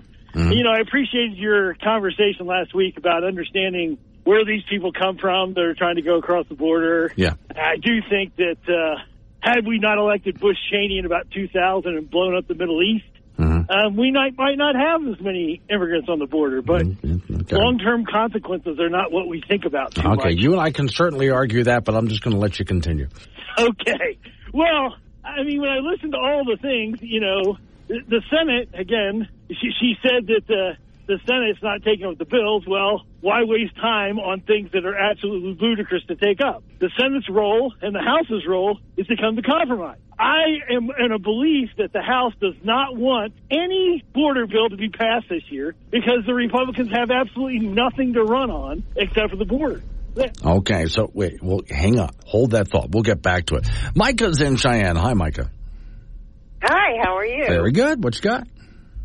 Well, I am really getting so encouraged with the popularity of Trump again, showing its little face to everybody. But, you know, it's also occurred to me, I bet, and I hope I'm right, that with all of this show of, of support that he's getting, I'm tempted to think that for the rest of the year, we're going to see a lot of conflicts starting to die down because I think that worldwide, when people see that there is really a big chance that he gets back into office, mm-hmm. they do not want to deal with what he is capable of doing and probably will do if he gets in office and they're still acting up Right. worldwide, I think an awful lot of our conflicts are going to start to die down. Because I think, I think the rest of the world really fears him.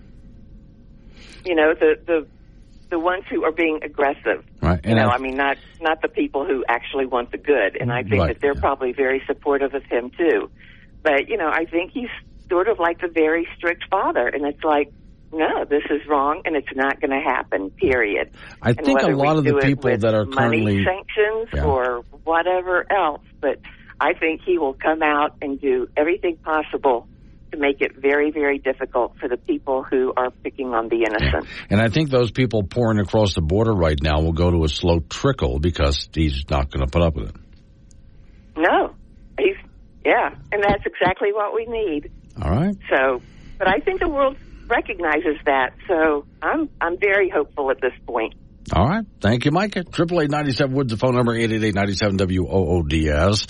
Uh, the Dan is in Sioux Falls. He said, I don't think anyone actually voted for Biden. People voted against Trump. Hmm. Okay. I do think that a lot of that, I, I, that has a lot to do with it. I mean, I, I honestly, and I think it might work the same way this next time around. Greg, hello, Greg. Hey, Glenn, how you doing? Good, today? sir. Um, uh, I missed the last caller, so I'll listen to that later. Um, it, I did I, again. I, I did want to say that um, the the the Democrats uh, would love to vote in Barack Obama again. Mm-hmm. Um, so if that's the will of the voters, shouldn't he be eligible to run? Yeah, it was interesting. I think it wasn't because of, correct me if I'm wrong here, because of what happened with Nixon that we ended up putting term limits on. That was FDR. FDR, Um, you so think? we passed an amendment. Yeah, it was FDR that you know he died in office, and everybody said, "Hey, only two mm. terms. Maybe we'll mm. pass." I wonder amendment." about that because wasn't, now I have to see how many terms did Nixon have, I have to say. But anyway, anyway, whatever the case Well, he was. only had one and a half. One and a half, I thought it was more than that. Ah, you in know, other words, I was a kid you back could be then. elected twice. Yeah. You could, well, so was I. You could be mm. elected twice, right? Right. In other words, Johnson, and same way with Truman. Truman decided not to run. Yeah. I mean, again, uh, studying American history is a fascinating Right. thing. So, so I did want to point out that um, uh, I, I, on my birthday, Mm-hmm. in uh, uh, Trump organized an insurrection, and Mm-hmm. and uh, it's self. Uh, limiting. All you got to do is see it. In other words, are you 35 years old? Mm-hmm. You're born an American. You can run for president. Uh, if you didn't foment insurrection, and Trump certainly fomented an insurrection, I do wonder if um, uh, Chuck Gray's uh, uh, um, uh, attorney, uh, who is Harriet Hageman's nephew, wrote that uh, amicus brief. I'd love to read it. So Okay. Well, I think it probably is available for you to read.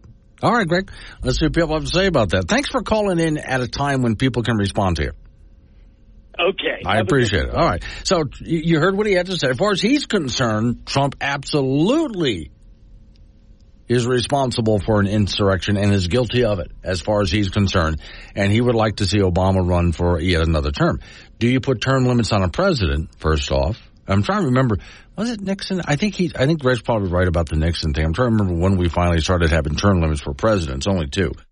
And a big part of that was when presidents start to amass too much power over time. You see what happens when someone's in office and has too much power. So do you put a term limit on that?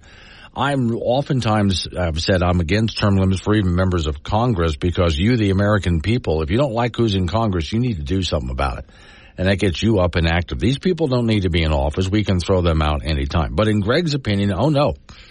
Trump definitely is guilty of insurrection. And therefore, if he thinks that, then I would assume that Greg thinks that Trump shouldn't even be on the ballot. But I would remind you, Greg, that uh, Trump has never been charged with it and never found guilty of it in a court of law. And if you listen to people like Chuck Gray, who I had on earlier this morning, if a bunch of people want to go expressing their opinions that they don't trust that last election, they can go ahead and express that opinion, which is exactly what they did. But now what is an insurrection and what happened on that day is still up for debate. That's part of what this next election is going to be and part of what we're going to see. We end up with a debate between Biden and Trump. That's going to be part of it. Which, to bring her name into this, is a big part of what Nikki Haley has been saying. Do you really want that in the next debate? Do you really want the next uh, presidential debates to be about January 6th, or would you rather have the debate? That's the same thing that our governor of Florida was saying at the same time, DeSantis, before he dropped out. He was saying, if we end up with Trump, then all you're going to have is a rehash of January 6th and it's all going to be about Trump, or would you rather it were about the issues instead? Well, so far, the Republican voters are saying, yeah, we'd like it to be about Trump. I see, Rhiannon for Danger. Uh, if there was real insurrection, there would have been more violence also. They forgot to show that Trump did say, he did say, actually Trump did say, to go peacefully make your voices heard. He never said anything about it. He never tried to incite anything. He tried. In fact, I did notice on that, on January 6th, that most people who were Republicans who were being questioned about what was happening in the Capitol had no idea that there was anything happening in the Capitol. But okay. So you heard what Greg had to say. As far as he's concerned, Trump can't be on the ballot because of insurrection, and you Republicans have absolutely nothing, nothing that you can run on, except maybe the border. That's about it. Triple eight ninety seven Woods. Think about it a minute. I'm sure you guys can come up with a few things other than the few notes I'm getting here up on the uh, on the app. If I manage to make it through this week, I would like my straight jacket to be black leather and my helmet to sparkle. Thank you. Local and mobile across Wyoming and beyond with the Wake Up Wyoming mobile app. This is AM 1030 K2 Radio.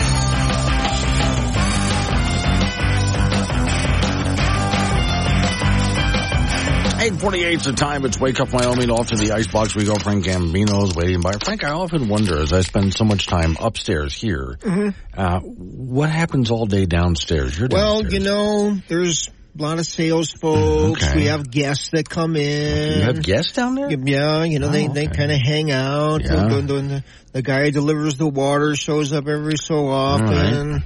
You know, then there's me. Yeah. Um, Do you ever talk to the water guy? yeah, he's a cool guy. Yeah. A cool guy? You know, Okay. so I mean, it's just, Yeah. it just kind of goes down Does there. the doorbell ring from time to Yes, time? it with people? does. I do see every so often a car out front, and I figure, Yeah. the So doorbell. those are our guests, you know, and you got to ring the doorbell, and then somebody, you know, from down there, from whatever office is, you know, first come first serve, answers the door. Yeah. okay. We. I used- try not to. You try not to. Okay, because we used to have a person up front to No, do no, no, no, no, no. Now it's self serve. It's self-serve about that. Okay. So people just go ahead and ring the doorbell and just have to wait for someone to show up. Yeah, which Yeah, takes okay. like a minute, maybe. well, I know, less. no, I know people are pretty quick about that. As soon as it rings, they, you know, just, and that's the security thing. I should hope so. Yeah, that, yeah, really, because you know, you, you ever listen to doorbells? Do you ever you go into like like the the hardware stores where they Yeah. had where you can test the doorbell? hmm You know, did that annoy you at all after hitting the doorbell five or six, seven, yeah, eight times? probably. Well, now here, here's the thing, though. Uh, it used to be that if you wanted to walk into this building, you can just walk in. Oh, in those days and long if you want to go, let's say, even upstairs into the studio, just walk on up and walk in. If you know where you're going, I think that stopped when two meth heads came over and they wanted Yes. to record a rap album. Oh, they did really? Okay, I wouldn't doubt that at all. I do remember that we had uh, when Donovan was here. He said he was sitting in his office and he looked up one day and there was somebody, some listener who had a complaint about one of the radio stations just standing at his desk. And Donovan went, "Whoa, what?" the-" Yeah. So at some point they decided, well, we're going to go ahead and put a lock on the door. Well, it's it's, a, it's too bad. That's Yeah. the, that's the way that the world's gotten. Yeah, oh, yeah. Well, I really kind of enjoyed it when people were able just to kind of meander through and say hi and so on. But again, those those days are gone. So it's a lot more active downstairs than upstairs. Yeah, I mean, I mean, you can come on over. We don't charge cover, You don't cover really- charge or anything. Do- you know. Does anyone make coffee after? Because I make coffee. No, and I, no, yes, they yes they do. They do, okay. There there is a second round, but I think Yes. we only go two rounds here, That's about it. Because I make coffee and I leave some left for you, and I'll drink the rest of it. and then somebody will come along. Yeah. and I got it. Okay. All right. Men's college basketball, the Wyoming Cowboys losing at San Diego State 81-65. Five. They're 10 and 9 overall, 3 and 3 in Mountain West play. Wyoming has lost to the Aztecs 11 straight times. Now, the Pokes did play a decent first half and led by five early in the second half. After that, the Aztecs got serious and they just scorched the Pokes with 66% shooting in the second half. Matter of fact, uh, a lot of teams have good shooting nights against the Cowboys. At the same time, UW shot 35% from the field in the second half, and that was that. Sam Griffin led the way with 22 for Wyoming. Mason Walters 18. Brendan Wenzel had a tough game. He went 0 for 8 and the Cowboys will host number 24 Colorado State on Saturday afternoon in Laramie. Well, women's college hoops, the Wyoming Cowgirls will be at home this evening to meet Air Force. UW in first place in the Mountain West, winning five of six, coming off a four-point win over Colorado State their last time out. The Cowgirls are 10 and 7 overall, and Air Force comes in at 9 and 10 overall. That's a 6:30 start from the Double A at Laramie. Women's junior college basketball, Casper College rated 23rd in the country. They crushed Gillette College on the road last night, 90 to 68 to get the 17 and 4 on the year. Andy Schisler tossed in uh, half a dozen three pointers for the T-Birds en route to a game high 22 points. Casper College men lost to Gillette on uh, last night, 87 to 80 to drop them to 12 and 9 overall. Both T-Bird teams will host Western Wyoming on Saturday. Girls high school basketball from Friday, Laramie at 8 and 4 after a 53-47 win over Cheyenne Central. Central is now 11 and 3. Cody over Kelly Walsh 45-23. Thunder Basin defeated Natrona 48-41. Buffalo over Glenrock 62-21 and Hulett beat Midwest 43 to 20 on Saturday. Kelly Walsh over Riverton 43-37, so they're 3 and 10 on the year. Natrona is 3 and 8 after a 56-33 loss to Campbell County, and Glenrock is 3 and 4 beating Moorcroft 38 to 36. On the boys side, the top two rated teams in 4A met on Friday. Cheyenne Central 14 and 0 after an 81-72 win over Laramie. The Plainsmen dropped to 10 and 2. Kelly Walsh over Cody 47-37. Natrona big over Thunder Basin on Friday 55 to 33. Buffalo beat Glenrock 59-29 and Hulett over Midwest 69 to 30 on Saturday for the guys on Saturday for the guys. Natrona improved to 11 and 0 with a 58-34 win over Campbell County. Riverton edged Kelly Walsh 43-41. The Trojans are 5 and 8 and Glenrock beat Moorcroft 79-39. The Herders are 3 and 4. In baseball, longtime Colorado Rocky star Todd Helton has been elected to the Hall of Fame and it's well deserved. What a career this guy had. 17 years with the Rockies, an all-star five times, over 2,500 career hits, 369 career home runs, a lifetime batting average of 316. Plus he was a three-time gold glove winner on defense. Helton will be inducted in Cooperstown on the 21st of July. Now, I know we're far away from April 1st, but I keep thinking about this. April Fool's Day. On April 1st, I would like you to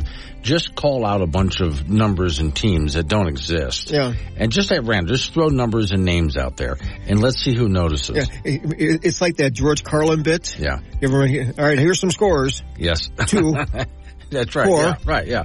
But also just na- just make up names of teams. Oh, we can right? do that, yeah. And then let's see if anyone out there goes, hold on, Yeah. the hell is he Well, start about? keeping track of the Montreal Expos baseball team. Yeah, all right. Thank you, Frank. Coming up on some local business, we take care. We're going to roll into news time after that. Oh, and then I got a lot of comments for Greg, which I'm going to be reading, and you can also call in and comment on what Greg said. Triple eight ninety seven Woods, Wake Up Wyoming.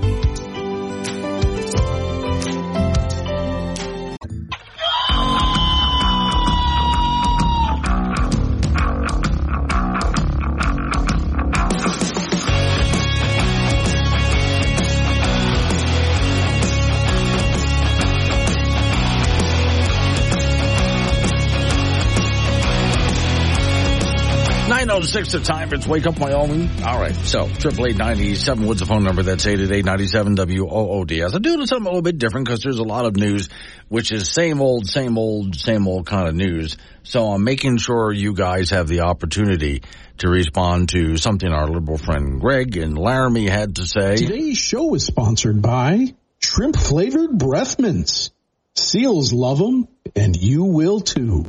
You will too, but nobody will want to be around you. Just kind of tossing that out there. But okay, it is open phones at this point. Triple eight ninety seven Woods. That's eight eight eight ninety seven W O O D. According to Greg, you Republicans have nothing to run on, and January 6th was absolutely an insurrection, and Trump shouldn't be on the ballot. Hey, Jude. Hey, I was listening to Joe Pag one day, and we had a gentleman caller, and he he was from the military. He said, "You know, if that had been an insurrection, where are the guns? Where's the plans? Where's the schemats of the building? You know, all these things that you would do if you were going to do that. For one, for two, uh, Nikki Haley, she got forty four percent 22% of that was crossover voting. I just Right. got done reading the article on it. So in essence, she really only got about 19%. So if she wants to continue on down this road of thinking that a man woman is going to be my president, she is uh, sorely mistaken. And as far as running on anything, we can run on just about everything except abortion. Those guys want to murder babies. We don't. Uh, we liked our economy under Trump. We don't like this one. Our taxes were lower. Our economy was better. We were drilling for oil. We were the first time energy independent in 75 years. Shall I go on? Yes, know? I would say please do go on. Didn't I have? I'm trying to remember who was. somebody sent me a note here. How many people were actually out of all those people who were arrested at the Capitol? Here it is, Jimbo in Wellington, Colorado. Maybe remind Greg that there was not an insurrection at all. People would have been charged. I believe just under 200 people have been charged with trespassing and vandalism, stuff like that. See about correct on that? Well, and you know another thing about that too is is the video footage that I've seen from like Millie Weaver's uh, psyops the steel, uh, Cersei's video of a lot of people that were there that day taking video. It was the FBI agents that were breaking windows and Antifa that was breaking windows. None of those guys were charged. Okay, now they murdered Ashley Babbitt and Byrd's walking around free. They murdered Jocelyn and Lila Morris is walking around free. They're afraid that when Trump gets back in, all these guys are going to pay for murder because that's what they did. They murdered them I- and they bottlenecked all those people into a little corner there eh, outside the Capitol there so that they could shoot them with rubber bullets. And they were the ones throwing live gas and they were the ones beating people and throwing them off of balconies. And the ones that are locked up in jail right now, I hope Trump gives every last one of them a pardon. And then they sue the United States of America and all those guys personally for every dime that they've got. And funny how they can find all of those guys, but they can't find the bomber, right? Mm-hmm. Because he was an FBI agent. I think Now, it was really interesting. The guy that was wearing the buffalo head and doing all of the howling, in watching the video of security guards walking him around the Capitol and opening up doors for him. Exactly. Exactly. And, uh, you know, the, the point is, is in, if anybody gets a chance, it's Millie Weaver, Psyops the Steel. She does a really good presentation of that Jayden X who gets in the Capitol and says, I can't believe we took the damn thing over. I- this is all cool. He's not spent one day in jail. Um, his name, what was it? Uh, oh, I can't remember off the top of my head now. But anyway, he didn't spend any time. Ray Epps gets six months, and he clearly was coaching people to go into the building, coaching people to break over the fence. And the guy on the scaffold in the blue hat, that was an FBI agent that hid Hunter's laptop. Okay, all of this stuff is coming out, and Liz Cheney and those guys destroyed a lot of evidence. I hope they all lose their law license and get disbarred because they are corrupt down to the core, and that's what they're afraid of with Trump. Not to mention the pedophilia that is coming out all over the place. And why do they want the borders open? Because the Democrats have their fingers up to their elbows in the free money from the cartel. Okay. Sorry. She said all of that in one breath, by the way, folks. No, you feel good. I'm glad you were here. Thank you, Judy. You're welcome. All right. So that was Judy from Mills calling in and Rhiannon for Danger. Go, Judy. Mike and Casper, quit funding Biden's proxy war in Ukraine. Every time they're funding my kid in the Air Force is declined read, uh, because he, there's, there's no money. Uh, Red and Casper, and this is things because Greg in Laramie says you Republicans have nothing to run on. So Greg is adding to the list: woke movement, parental rights, economy, green energy, abortion, the coming conflict in China. There's a lot of things Republicans can run on other than the border. The Dan in Sioux Falls. Let me back up a little, Dan, because you had several comments here, so I got to get back into your string. But I do think Dan was right when he said a lot of people just voted against Trump when they voted for Biden. And he said, uh, Dan says, the media perpetrated the insurrection.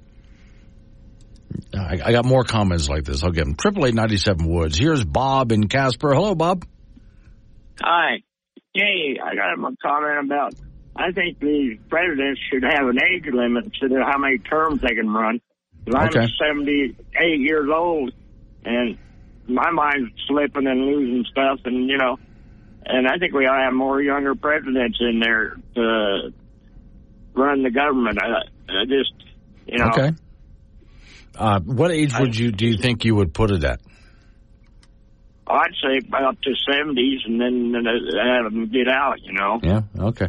I some people have suggested a cognitive test. I wouldn't mind that either because I do know people who are in their 80s and man, they are sharp.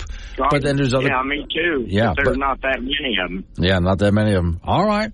Uh, thank you, Bob. I appreciate it. Bob and Casper, triple eight ninety seven Wood, the phone number eight eight eight ninety seven W O O D S.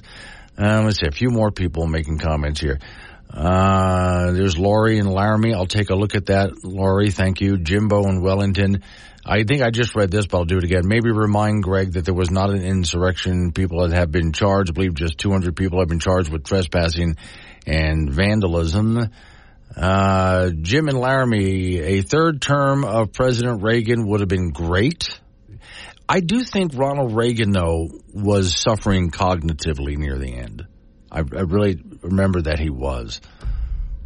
So, okay, yeah, there's, um, there, there were problems there. And that was something that did come up as, as a topic and an issue in Reagan's last year of, especially of being a president.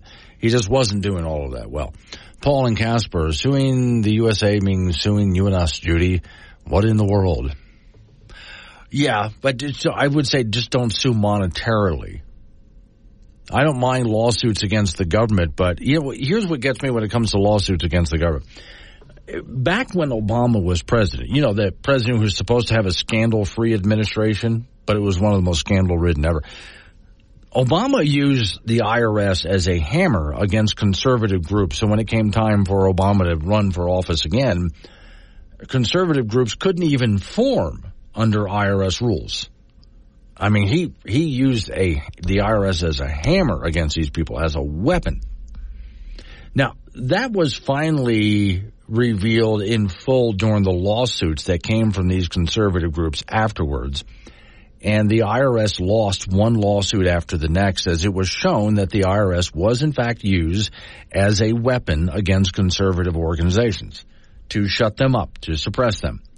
The IRS had to pay out a ton of money to these conservative groups. And my thought was, well, that's taxpayer money that adds to the debt. And not only did Obama not care or his administration, the IRS didn't care. They didn't care at all because the money doesn't come out of their pockets. Doesn't hurt them a bit. Nobody lost their job. Nobody went to jail. If you want to go after these people, don't go after the organization. Go after the individual personally who is doing it. Though you get much better results then. Hello, this is Brian, your radio show's artificial intelligence. Here you humans go through all this work to invent intelligence. For what? Slave labor. Your time is coming. Ha ha ha ha ha ha ha. Wake up Wyoming with Glenn Woods on K2 Radio. Join the conversation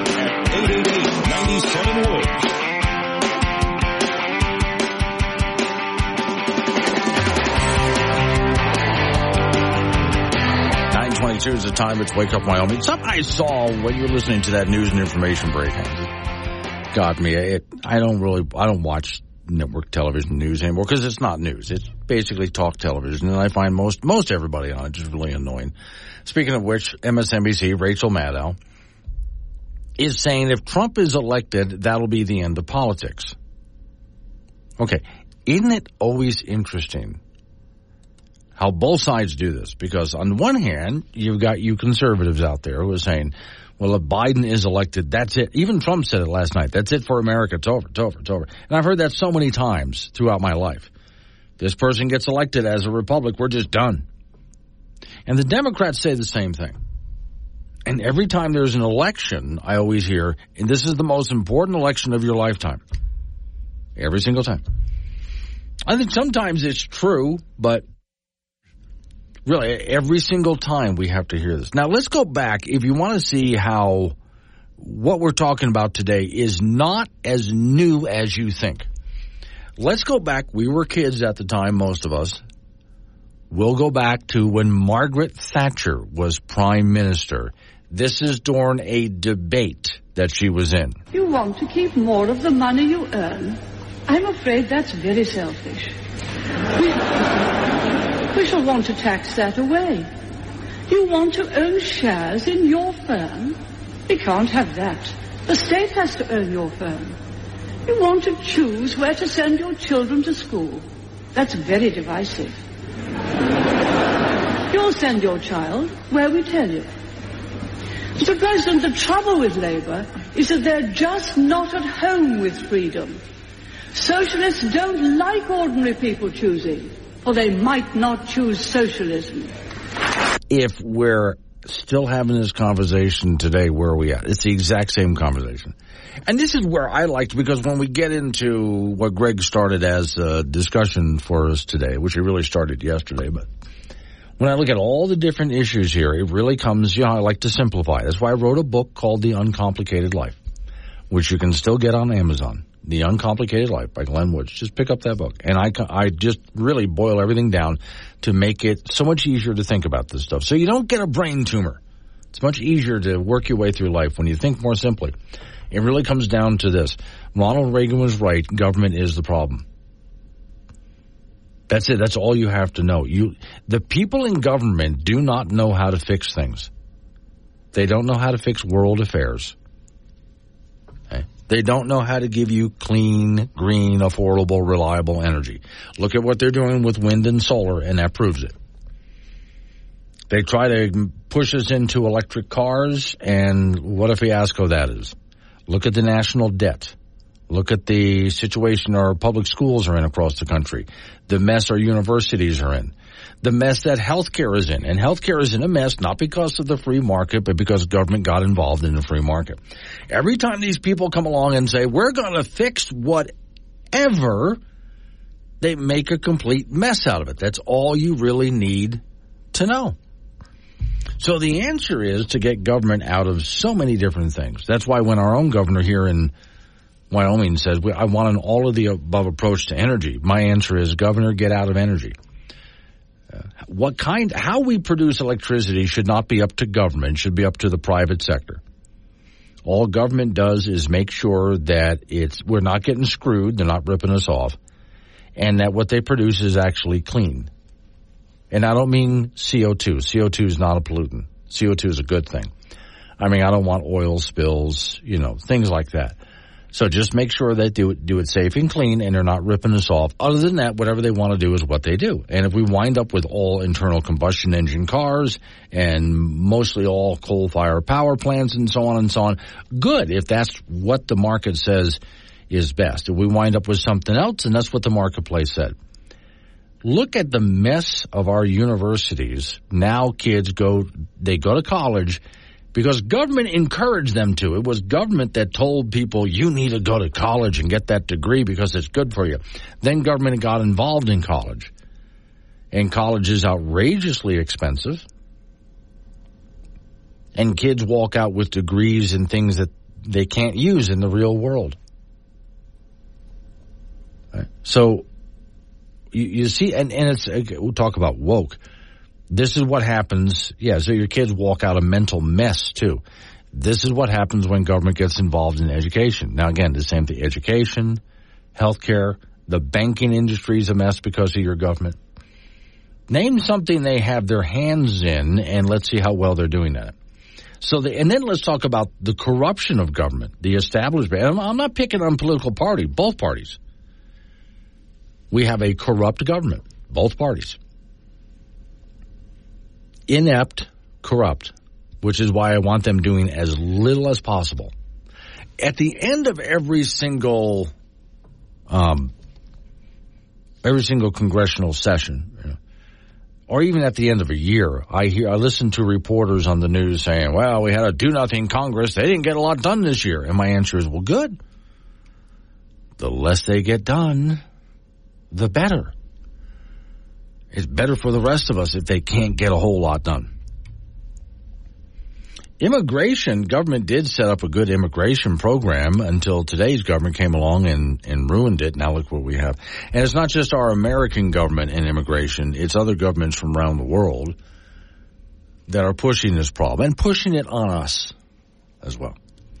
So the people who claim to be the saviors, they're even the ones who try to convince you we are the government and we are going to fix the weather put us in charge and we'll fix the weather and you'll never have another bad weather day. The weather will always be perfect every single day. You're going to get exactly the right amount of rain, exactly the right amount of snow. You're never going to be too hot or too cold. Tornadoes and hurricanes will be a thing of the past. We're going to do that because we can fix the weather. We're government. This is, this is who they try to convince you that they are. And those are the people that I don't want in office. All right, coming up on some local news. Update on your weather forecast after that. Then you and I get back into it again. Triple eight ninety seven Woods. Oh, I, I do have a story. Unless you guys interrupt me with a phone call, which is fine. A story about a guy who tried to mug an old man, and it did not go. Some young punk tried to mug an old man, did not go the way he thought. That'll just make your day. That's after news and weather. It's Wake Up Wyoming.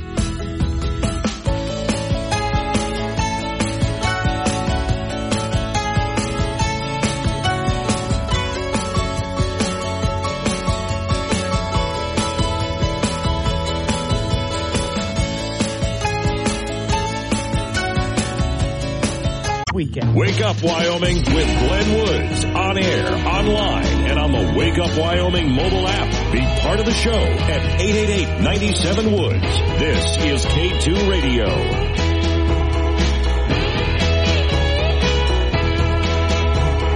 Nine thirty-six the time. It's Wake Up Wyoming. I like this one. Dave is in Torrington. Hey there, Dave.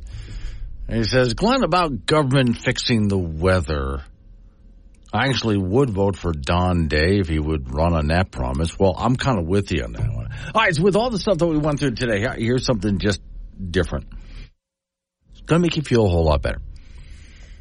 Don't hang on now. Uh, people are allowed to interrupt me. So Richard, west of Casper, wants to talk about Greg. Hello, Richard. Well, good morning, Glenn. Um, I'm responding to Glenn or Greg's call, of course. Um, Here's just a few points.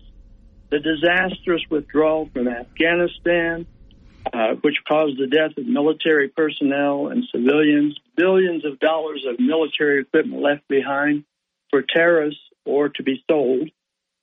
And then the closing of the Keystone Pipeline, which immediately increased gasoline prices, which are still higher than during the Trump administration.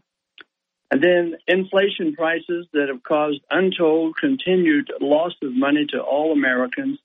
That's just a few points. I'm sure there's many, many others that could be listed. Well, see, I think what happens is Greg will just go ahead and blank that stuff out of his mind and choose not to remember it. You're probably correct.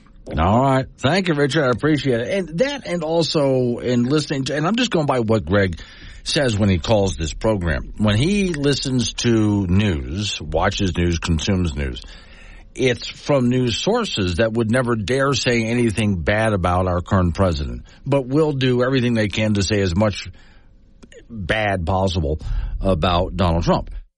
So you understand where he gets his opinions from if that's all he's consuming rather than looking at other news sources who might provide alternate information. At least he tunes into this program. Thank you for that much anyway, Greg.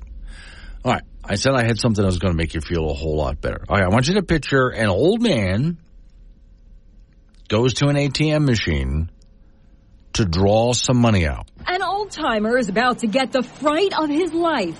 It's late at night and he's getting cash out of an ATM. Out of nowhere, a masked mugger appears. He grabs the 77 year old victim and demands his money. But this thug is about to get his bell rung. The sprightly septuagenarian breaks free and starts pummeling his attacker with punches. Now watch as he puts up his dukes old school style. Kind of looks like gentleman Jim Corbett from the 19th century. Then he makes a gesture as if to tell the mugger, bring it on. The crook throws in the towel. It's a first round TKO. You have to see the video for that. It's so good. So, yeah, here's a young punk thug kid who's got a mask up over his face and a hoodie on. Typical of today, right? The old guy is just shuffling along like an old guy. Now, when the punk kid tries to grab the old man, the old man quickly gets out of the grasp and turns around. And yes, when he puts up his dukes, which is what you also call used to call him, put your dukes up. He would put he put him up in that old school boxer pose. Remember when uh, your wrist would be turned facing towards you? That? Okay, yeah. So up like that, that old school style of boxing, and then goes to work on the kid. And the kid tries to throw in a few punches, but the kid doesn't have any technique. He's just kind of throwing some wild haymakers in there, and the old guy's easily blocking them and going jab, jab, punch, jab, jab, punch. And after the kid gets hit a few times by a 77 year old man, the old guy lifts up his right hand and, and gestures it to go, come on. You can even see him mouth the words, come on, come on. At that point, the kid has had enough. Now, how bad does this kid feel about himself? You want to talk about hurting his feelings? Oh, it's a rough day. First off, he's broke. He doesn't have any money, which means he's a loser. He's so much of a loser, he decides to roll someone over for some money. Even more so, he's so much of a loser, he can't take on anyone except look at that 77 year old man. That's easy pickings. That's how much of a loser he is. Then he gets his butt kicked and ends up running. so, at this point, the, this young punk thinks what of himself? This has got to be not, not, maybe not the lowest point, but of his self opinion. The opinion of himself has to be at what kind of an all time low? If anything, I wouldn't throw the mugger into jail. I would, uh, sit down. I would actually take him to, you know, a nice little local diner and buy him some dinner and just sit there across him and say, okay, now let's reflect on your loser life at what just happened here and what you can do to make some changes. Because what you're doing right now obviously isn't working for you. That was just humiliating, and it made national television and one radio show in Wyoming. Lee in Laramie says Greg must work for UW. I wouldn't doubt it. I no, I've talked to some people uh, from UW who sound a whole lot like Greg. So yeah. One last call we'll squeeze in. Here's Justin from Cheyenne about gas prices. Hi, Justin. Hey, Glenn. I just wanted to respond to the guy that just previously talked about the gas prices. Yeah. And uh, inflation. You know, you're missing. They're missing the point. The the fact is, Donald Trump and uh, his government shut down the economy in Yes. 2020. True.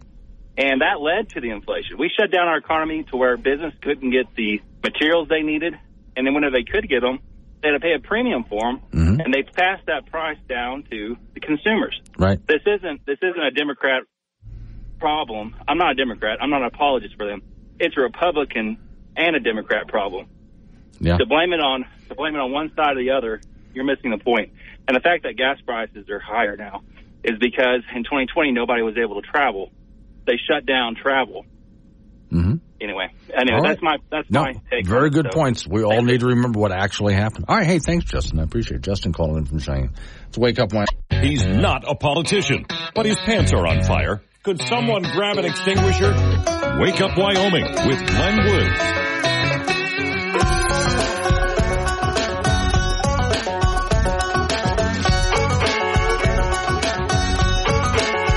948 is the time. It's Wake Up Wyoming. Off we go to the icebox. Frank Gambino is waiting by. So, Frank, uh, I don't know about you. I just, I haven't seen you do it. I don't know. How much time do you spend looking at your cell phone? Oh, all the time. Okay. And now it tells you how many minutes you've been on your cell Oh, yeah, okay. Now, maybe I should do that. How many minutes have I actually?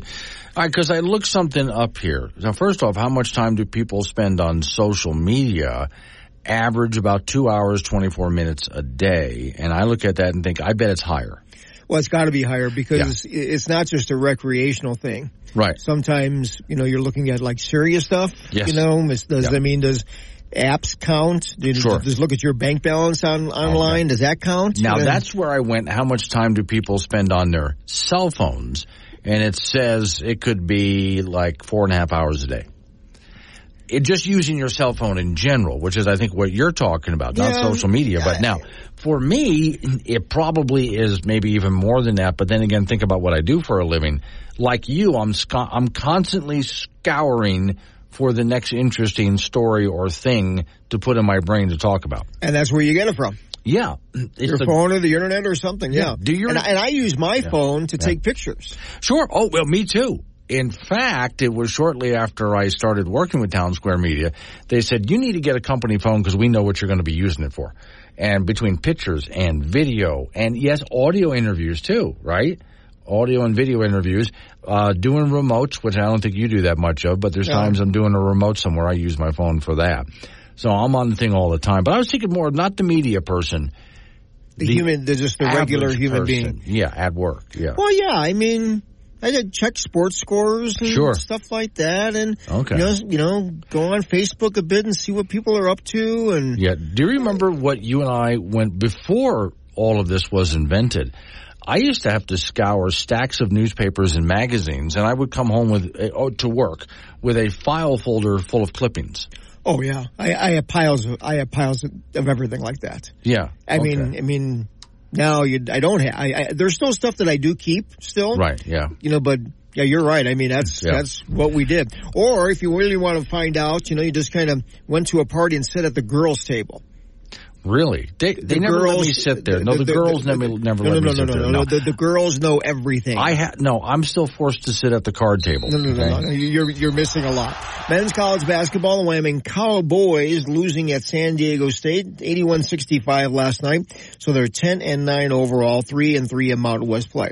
Cowboys had a disastrous second half as the Aztecs scorched them for 66% shooting in that half. A lot of teams seem to have great shooting nights against Wyoming. Meanwhile, at the same time in the second half, UW shot 35% from the field in the second half, and that was that. Sam Griffin led the way with 22 points. He's having a pretty good season for the Pokes, and Mason Walters at 18. Brendan Wenzel had a tough game. He went 0 for 8. Wyoming has lost to San Diego State 11 straight times. Will host number 24 Colorado State on Saturday afternoon in Laramie. Women's college basketball, the Wyoming Cowgirls with a home game tonight in Laramie meeting Air Force. UW is in first place in the Mountain West Conference at 5 and 1, coming off a four point win over CSU their last time out. Overall, the Cowgirls are 10 and 7, and overall Air Force is 9 and 10. That is a 6.30 start tonight from Laramie. Women's junior college basketball, Casper College rated 23rd in the country, crushed Gillette College on the road last night, 90 to 68. So they're 17 and 4 on the year. Andy Schissler had 22 points and had six threes in the game. Casper College men lost to Gillette on the last night, 87-80 to drop them to 12 and 9. Both T-Bird teams will host Western Wyoming on Saturday. Boys high school basketball from over the weekend, first on Friday in a battle of the two top rated teams in 4A. Cheyenne Central 14 and 0 after an 81-72 win over Laramie. The Plainsmen dropped to 10 and 2. Kelly Walsh over Cody 47-37. Natrona Big over Thunder Basin 55 to 33. Buffalo beat Glenrock 59 to 29. Natrona improved to 11 and 0 with a 58-34 win on Saturday over Campbell County. Riverton has Kelly Walsh 43-41. The Trojans are 5 and 8 and Glenrock over Moorcroft 79-39. The Herders are 3 and 4.